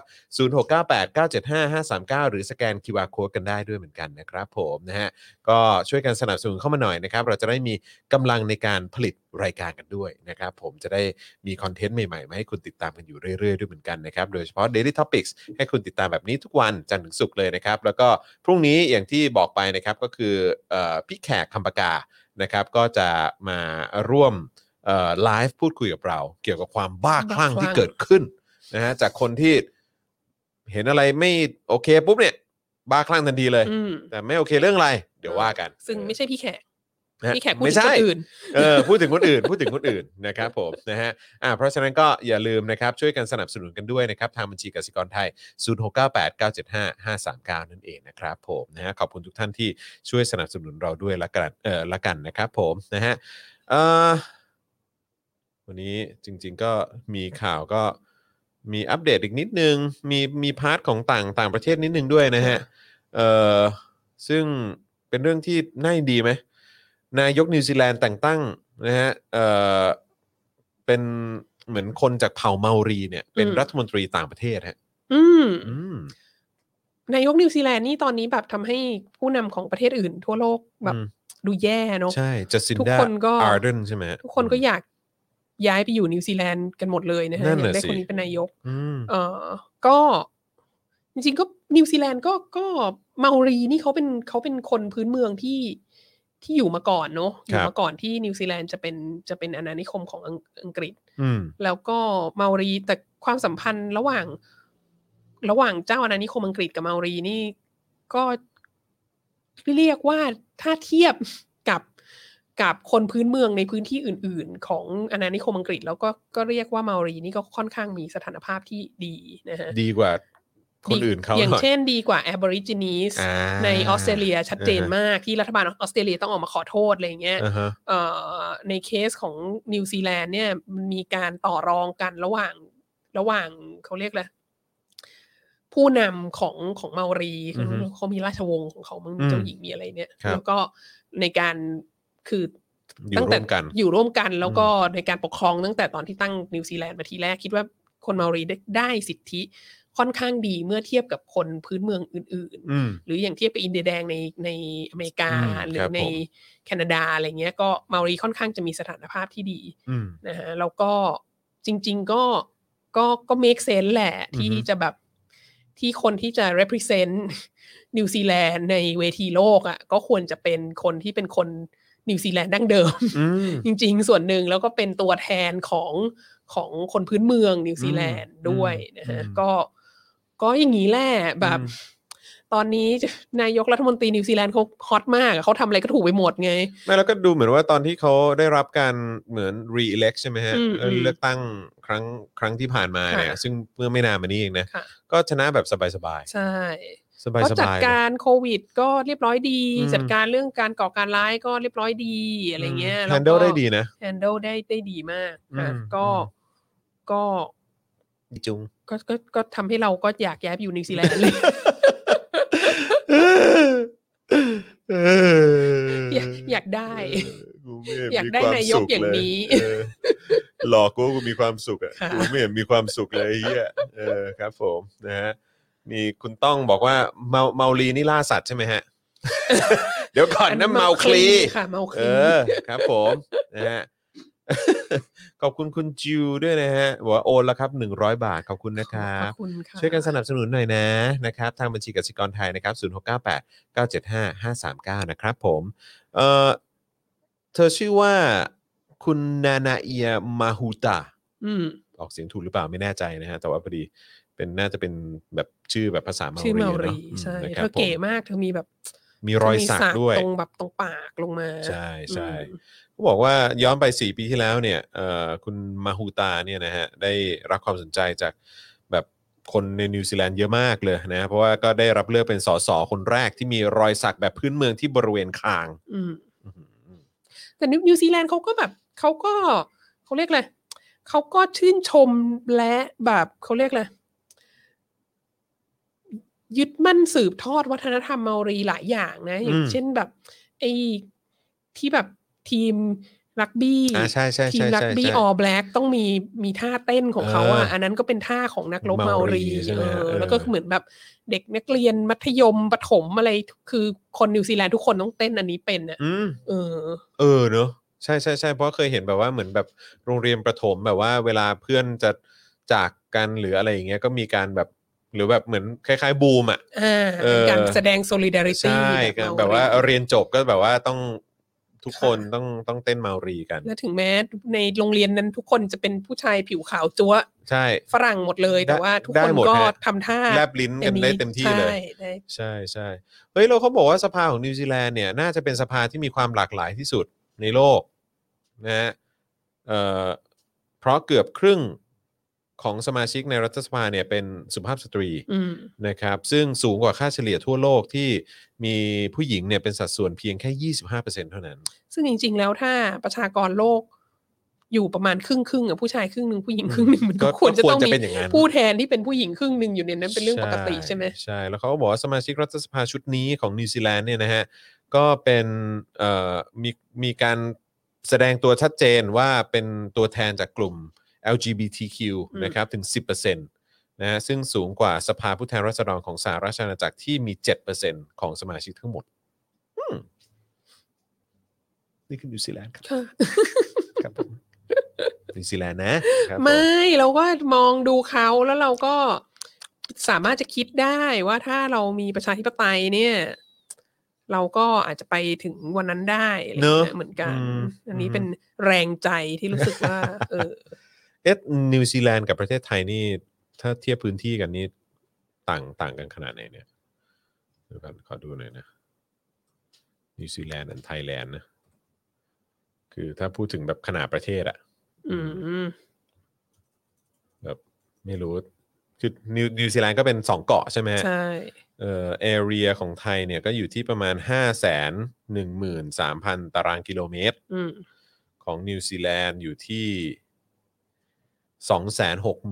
อืม เราก็ใหญ่กว่าเขาเกือบ อืม สองเท่าเนอะ ใช่ใช่ใช่ใช่ ประชากรก็เยอะกว่า นิวซีแลนด์นี่แบบ ประชากรนี มีแต่แกะ ่ 4.7 ล้าน อืม โอ้โห ของไทยเรา หกสิบห้าล้าน ใช่ครับผม6 อืม 69.63 ล้านคน โอ้โห นี่เราเกือบเจ็ดสิบแล้วเนอะ ใช่ครับผม ค่ะ อืมนะฮะ ครับผมอืมนะฮะ หัวล้อกันแห้งๆทุกคนเลย เออครับ เออคุณเอนวีบอกว่าไม่แปลกใจที่ประเทศเขาพัฒนาไปไกลขนาดนี้ อืมครับผมนะฮะเออคุณคาสัวบอกว่าฮาฮาก้าป่ะฮะ ไม่เต้นไม่เต็มที่ไม่รักชาตินะฮะ ผมเคยเจอดราม่ากีวีมาแล้ว อืม อ๋อเหรอฮะ โอ้โห ก็ดีนะ ก็คือทุกคนก็ต้องให้สุดใช่ไหม อืม อืมครับผม คุณเฮียตือสลิมสหพันธ์บอกว่ารักจรรักลุงตู่ประยุทธ์นะครับ ครับผมเอ๊ะ ก็ลุงตู่เป็นไอดอลของจอห์น เครับผมเอ่อเมื่อสักครู่นี้มีใครอะโอนแล้วครับ จากคนเคยอยู่นิวซีแลนด์เอ่อทำรายการนี้ทำให้ผมขับรถต่างจังหวัดสบายใจอะไรฮะ มากนะฮะโอนมาให้ 247 บาท5 50 สตางค์ ม ขอบพระคุณนะครับ ขอณค่ะ นะฮะเอ่อคุณคุณแทนผมผมออกเสียงถูกหรือเปล่า ผมไม่แน่ใจนะ คุณคุณแทนหรือเปล่า หรือคุณเออนะฮะบอกว่ารัฐมนตรีกลาโหมของเยอรมัน ก็เป็นสุภาพสตรีนะฮะ อืม แล้วเป็นสุภาพสตรีที่มีลูกแบบห้าคนหรือเจ็ดคนหรืออะไรก็ไม่ จริง อะ ปะเนี่ย เอออย่างมากอ่ะรัฐมนตรี โอ้โห กลาโหมเยอรมันอ่ะแต่ว่าแต่ว่าในในมุมมองของของชาวเยอรมันที่รู้จักกันเนี่ย อืม เขาเขาคอนเซอร์เวทีฟมากนะคะ แต่ว่า anyway ไม่ว่าเขาจะ อืม คอนเซอร์เวทีฟหรืออะไรหรืออย่างไรก็ตามคือ คือการที่รัฐมนตรีแล้วรัฐมนตรีกลาโหมของหลายประเทศใน EU อ่ะ ครับ ก็เป็นผู้หญิงด้วยนะ อ๋อเหรอฮะ อันนี้เราคิดว่ามันเป็นความก้าวหน้า เจ๋งเนอะ มาก เออ ค่ะ สุดยอดเลยอะ แต่เราคิดว่าถ้าคนเรามีลูกห้าคนได้ แล้วก็เล่นการเมืองได้เนี่ย ครับ ก็ต้องให้เป็นรัฐมนตรีกลาโหมแหละ นั่นสิ เพราะว่า เพราะว่ามันสุดมากจริง คือต้อง คือถ้าบอกผมเนี่ยสามารถเอ่อแยกประสาทในการกดปุ่มไมโครโฟนสลับกล้องและแบบอ่าน เออ ข่าวไปพร้อมกันได้เนี่ย คืออ ม คนที่มีลูกห้า ถ้า ค คุ น ณมีลองลองมี สุ ลูก ภาพสตห้าคน รี ที่เป็นผู้หญิงด้วย เออ เป็นมีลูกห้าคนด้วย แล้วก็เล่นการเมืองด้วยเนี่ย เออ คือแบบว่า สุ คื ดยอด สุดยอดแล้วนะฮะ ใช่ครับ ต้องแบ่งประสาทได้เก่งมาก ต้องต้องยกให้เขานะฮะครับผมนะฮะอ่ะแล้วก็เอิ่มวันนี้วันที่ 2 ใช่ไหมครับ ค่ะ พรุ่งนี้แล้วใช่ไหมที่เขาจะมีการเลือกตั้งประธานาธิบดีสหรัฐอเมริกา อ๋อเออ อืม ค่ะ เป็นไงฮะ ในในมุมมองของอาจารย์วัฒนา ทรัมป์ไบเดนคือเดี๋ยวเช้าวันที่ 4 เนี่ยนะฮะ อืม นอกจากพรุ่งนี้เราจะมีไลฟ์กับเอ่อพี่แขกแล้วเนี่ยนะครับ เช้าวันที่ 4 ก็จะมีไลฟ์กับพี่โอ๊ตเฉลิมพล อื ฤทธิชัยด้ว ติ ย ตาม ใช่ ข่าว นะครับก็จะจะมาจะมาคุยกันเพราะว่าคือรอบนี้อาจจะช้ากว่าปกตินิดนึง ใช่ เพราะว่ามันมีการเลือกตั้งล่วงหน้า ค่ะ ผ่านทางจดหมายอะไร อืม ต่าง อื ๆ ม ด้วยนะฮะ อืม ซึ่งมีคนใช้สิทธิ์ไปถึง 77 ล้านคนมั้งถ้าเกิดจะไม่ผิด อือืม ซึ่งถือว่าเยอะเยอะกว่าคนไทยอีกเนอะ ใช่แล้วคือ เยอะเติบเยอะกว่าประชากรชาวไทยอีกนะฮะ 70 กว่าล้านคนเนี่ย ใช่ มีคน อืม ห่วงกังวลมากว่าถ้าถึงเวลาที่วันเลือกตั้งจริง ๆ เดี๋ยวมันจะมีการแบบ ดราม่าอะไรห ดราม่าอะไร เปล่ ต่างๆ หรืออาจจะแบบมีความไม่สะดวกมีอะไรเขาก็ อืม กลัวว่าเดี๋ยวเดี๋ยวไม่ได้เลือกเดี๋ยวไปถึงไม่ทันเดี๋ย อื ว ม อะไรเงี้ย อืม ก็ เขาดูคือประชากรสหรัฐนี่ โดยเฉพาะในการเลือกตั้งครั้งนี้ดู ดูจะเหมือนแบบ ก็ก็มีคนจำนวนมากที่กลัวมากว่าทรัม เป็น ป์จะ ห่ ได้ วง อยู่ เป็นกังวล อีกสมัยหนึ่ง เป็นพิเศษนะฮะ เราก็อยากจะบอกว่า ขนาดลุงตู่นี่เราไม่ได้เลือกเนี่ยยังอยู่มากี่ปีแล้วเลยอะไรเงี้ย มมเฮ้ยแต่ว่าตอน ตอนเลือกตั้งครั้งที่ผ่านมาเนี่ย ซึ่งเอ่อของไทยเราเนี่ย จริง ๆ ก็ถือว่าคนออกมาใช้สิทธิ์เลือกตั้งก็ก็เยอะนะ ใช่ค่ะ ใช่ไหมฮะ ใช่ อืมอืม คือทุกคนก็ต้องการให้ ทุกคนก็ต้องการให้คะแนนเสียงของเรามีความหมาย เอ ไง อ เออ แต่ว่าก็ นะ ฮะ เราก็เห็นการทำหน้าที่ของกกตนะฮะซึ่งดีดีๆเออ ใช่ แล้วก็ เออ สวซึ่งมี ครับผม อะไรนะสวซึ่งมีความรู้สึกผิดชอบชั่วดีและมีคุณธรรมส่วนตัวอะไรเงี้ย ยึดโยงกับประชาชนที่เฮี้ยเลยฮะ ใช่ ครับผม นะฮะโอ้นะครับผมนะฮะก็เอ่อตอนนี้เนี่ยนะครับก็เอ่อถ้าดูตามเหมือนโพลใช่ไหมฮะ อืมอืม เอออ ม ก็คือตอนนี้ไบเดนก็นำนำกว่าเอ้ยนำนำทรัมป์อยู่ค่อนข้างค่อนข้างเยอะพอสมควร แต่ว่า อืม ก็มีก็มีการตั้งคำถามกันขึ้นมาอีกว่าโพลพวกนี้มันน่าเชื่อถือได้ขนาดไหนแล้ว ใช่ แล้วแล้วไง เพราะว่าท้ายสุดมันก็มีเรื่องของเอ่อ electoral vote ที่เข้ามามีส่วนด้วยเหมือนกั แล้ น วอีกอย่างใช่ เพราะว่าอย่างอย่างตอนสมัยแรกเนี่ยฮิลลารีคลินตันใช่ไหมก็ได้พ o อ u l a ล่าโหวตมากกว่า ถึง 3 ล้านเสียง เอ นะ อ เยอะกว่าถึง 3 ใช่ ล้านเสียงนะฮะ ดังนั้นมันมันไม่ไม่แน่เสมอไปว่าประชากรอยากได้ไบเดนมากกว่าแล้วเราจะเป็นเช่นนั้น เพราะว่าโครงสร้างของการระบบการเลือกตั้งของสหรัฐอเมริกามันก็ซับซ้อนนิดหน่อย อืม แล้วก็อีกอย่างหนึ่งก็คือ อันนี้เป็นเรื่องที่แบบ เรารู้สึกว่ามันประเมินยากมากเลย เพราะว่าเหมือนมันมีเอ็กโคแชมเบอร์ของทั้งสองฝ่ายอะฮะ อืม คือสังเกตเห็นเลยว่ากลุ่มที่กลุ่มที่เกลียดทำมากๆอะไรเงี้ยกลุ่มแบบเหมือนกลุ่มแม่เราอะ ครับ ครับผม ก็จะแบบ ก็จะแบบเกลียดมากเกลียดมากเกลียดมากเกลียดมาก แล้วก็แล้วก็แล้วก็กลัวมากกลัวมากกลัวมากกลัวมากว่าทรัมป์จะชนะอะไรเงี้ย แล้วก็เวลาคุยกับเพื่อนทุกคนก็จะแบบโหต้องไบเดนแน่นอนไบเดนแน่นอนอะไรเงี้ยแล้วถ้าอยู่ในกลุ่มในวงนั้นก็จะนึกไม่ออกว่าเฮ้ยมันมีอเมริกันจำพวกไหนที่มันเลือกทรัมป์ว่าทำไมมีแต่คนทุกคนเลือกไบเดนหมดเลยอะไร อืม เงี้ย อืม เสร็จแล้วถ้ามีแบบถ้าถ้าเข้าไปอยู่ในอีกกลุ่มหนึ่งที่เป็นกลุ่มที่เลือกทรัมป์อ่ะก็จะแบบโอ้โหทำทำก็ต้องได้อยู่แล้วแบบ อืม คนส่วนใหญ่เขาก็เลือกทำทั้งนั้นแหละอะไรเงี้ อื ย ม แบบพวก liberal นี้โกหกอะไรเงี้ยมี อืม fake news มีนั้นมีนี้นี้นี้มันก็จะมีอีก narrative หนึ่งที่แบบ อืม ถ้าเราเข้าไปอยู่ในกลุ่มนั้นน่ะ อืม คือคือบางทีมีโพสต์อะไรขึ้นมา แล้วเขาไปอ่านในคอมเมนต์ อือฮึ ของเพื่อนเขาที่ก็เลือกทำเหมือนกันอะไรเงี้ย อืม ก็จะเป็น echo chamber อีกแบบหนึ่งที่ อืม ทำให้เรารู้สึกว่าโหทำต้องได้แน่ๆเลย อืม อะไรเงี้ย อืมคิดว่าเหมือนบ้านเราไหม ใช่ค่ะในแง่ในแง่ของความ polarize ว่าคนสองฝ่ายนี้พูด อืม กันเหมือนพูดกันคนละภาษา อืม เป็นเป็นอย่างนั้นมาก แต่ของบ้านเราคือเราเทียบได้ไหมฮะว่าของเรามันแบบคล้ายๆ เป็นสองฝ่ายนี่คือน่าจะเป็นของรุ่นอะ เอ ขอ อ งของเจเนอเรชันอะ not exactly นะเราเราเราไม่คิดว่ามันเป็นเรื่อง generation เสมอไป อืม เอ่อของบ้านเราเราคิดว่าสิ่งที่ต่างที่ชัดเจนมากที่สุดของบ้านเขาอะของอเมริกาก็คือว่า ความโปร่งใสในการเลือกตั้งไหม เออก็มีปัญหาเหมือนกันแต่ อืม ประเด็นคือ คือมันก็ไม่ได้เพอร์เฟกต์นะ ใช่ อื มันมัน มัน มันไม่เพอร์เฟกทั้งหมดแหละ แต่ว่าประเด็นก็คือเขาเคารพกฎไง ท้ายที่สุดแล้วเขาเคารพกฎก็คืออไม่มีใคร ไม่มีใครเรียกกองทัพออกมารัฐประหารน่ะ เออใช่ เออ ถึงแม้แบบคนที่แบบ ซึ่งซึ่งนั่น คน คื ที่ อความ เกลียด สวยของบ้านเรา เกลียดทรัมป์มากมากมากมากมากตั้งแต่สมัยแรกอะคนที่แบบคือรา ชัดเจนมากคือคุณเออคือพี่โอ๊ตฮะ เอ อ พี่โอ๊ตก็แบบได้กูรอสี่ปีเดี๋ยวมึงเจอกู เออใช่ ครับผมแล้วนี่คือไปเลือกตั้งมาแล้วด้วยนะ อ่า ส่งรูปมาให้ผมแบบว่าพี่ไปมาเรียบร้อยละ เออ กูจะเอามันออก คือคือไม่ว่าไม่ว่าจะ เออ ไม่ว่าจะเกลียดแค่ไหน ไม่ว่าจะแบบ เออ โอ้โห ก็เคารพ ท กฎอ่ะ ำการ์ตูนล้อทำนั้นทำนี้แบบด่าหยาบคายอะไรก็ตามอ่ะ อืม มันไม่มีใครที่จะออกมาบอกว่ารัฐประหารรัฐประหารอะไรเงี้ย แบบ ก็แฟร์ แฟร์ซึ่ง อืม เราคิดว่าอันเนี้ยสำคัญไงนี่คือนี่คือแบบการเมืองประชาธิปไตยที่มีวุฒิภาวะอ่ะ อืม ก็คือคุณก็เล่นตามกติกา อืม คุณไม่ชอบคุณก็รออีกสี่ปีแล้วคุณก็ไปเลือกใหม่ อืม เออ มมอืม ซึ่งก็ข้อข้อเนี้ยเราคิดว่าประเทศไทยยังไปไม่ถึง อืม ตรงนั้น ใช่ ค่ะ น่าเศร้ามากเลยนะฮะ ครับ ผมนะฮะเอ่อคุณวสันต์บอกว่าบ้านผมอยู่สาทรใจกลางกลางใจเมืองหลวงนะฮะยังถูกละเลย ถนนขุดไว้แล้วก็ทิ้งไว้ รับเลี้ยงอะไรอะอะไรอะสถานรับเลี้ยงเด็กเหรอสามสี่แห่งไม่สนใจเลย ฝุ่นเยอะอยู่ไม่ได้เลย ห่างออกไปไม่ต้องหวัง ยิ่งผ่านมาอยู่ในอะไรอะม็อบอยู่ในสายตา มาทุกม็อบเลยสาทรเอ่อรู้และอะไรเลือกข้างมานานแล้ว สู้ไปด้วยกัน ครับ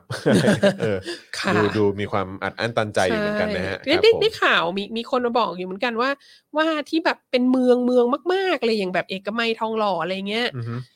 หลังๆนี่คือพวกแบ็กแอลลี่ซอยข้างหลังอะไรเงี้ยมันก็ อือฮึ เริ่มมีความลกเลอะเทอะอะไรต่าง ๆ โดยเฉพาะเมื่อแบบบริษัทห้างร้านหลายๆอย่างปิดตัวลงไปอะไรเงี้ย อืม มันก็จะเป็นคือตึกที่มันไม่มีคนมาเช่าไม่มีแล้วก็ปิดไว้เฉยๆมันก็ อือฮึ จะเป็นที่รวมของแบบกองขยะและอะไรต่าง ๆอะไรเงี้ อื ย อฮึ มันก็เริ่มมีความ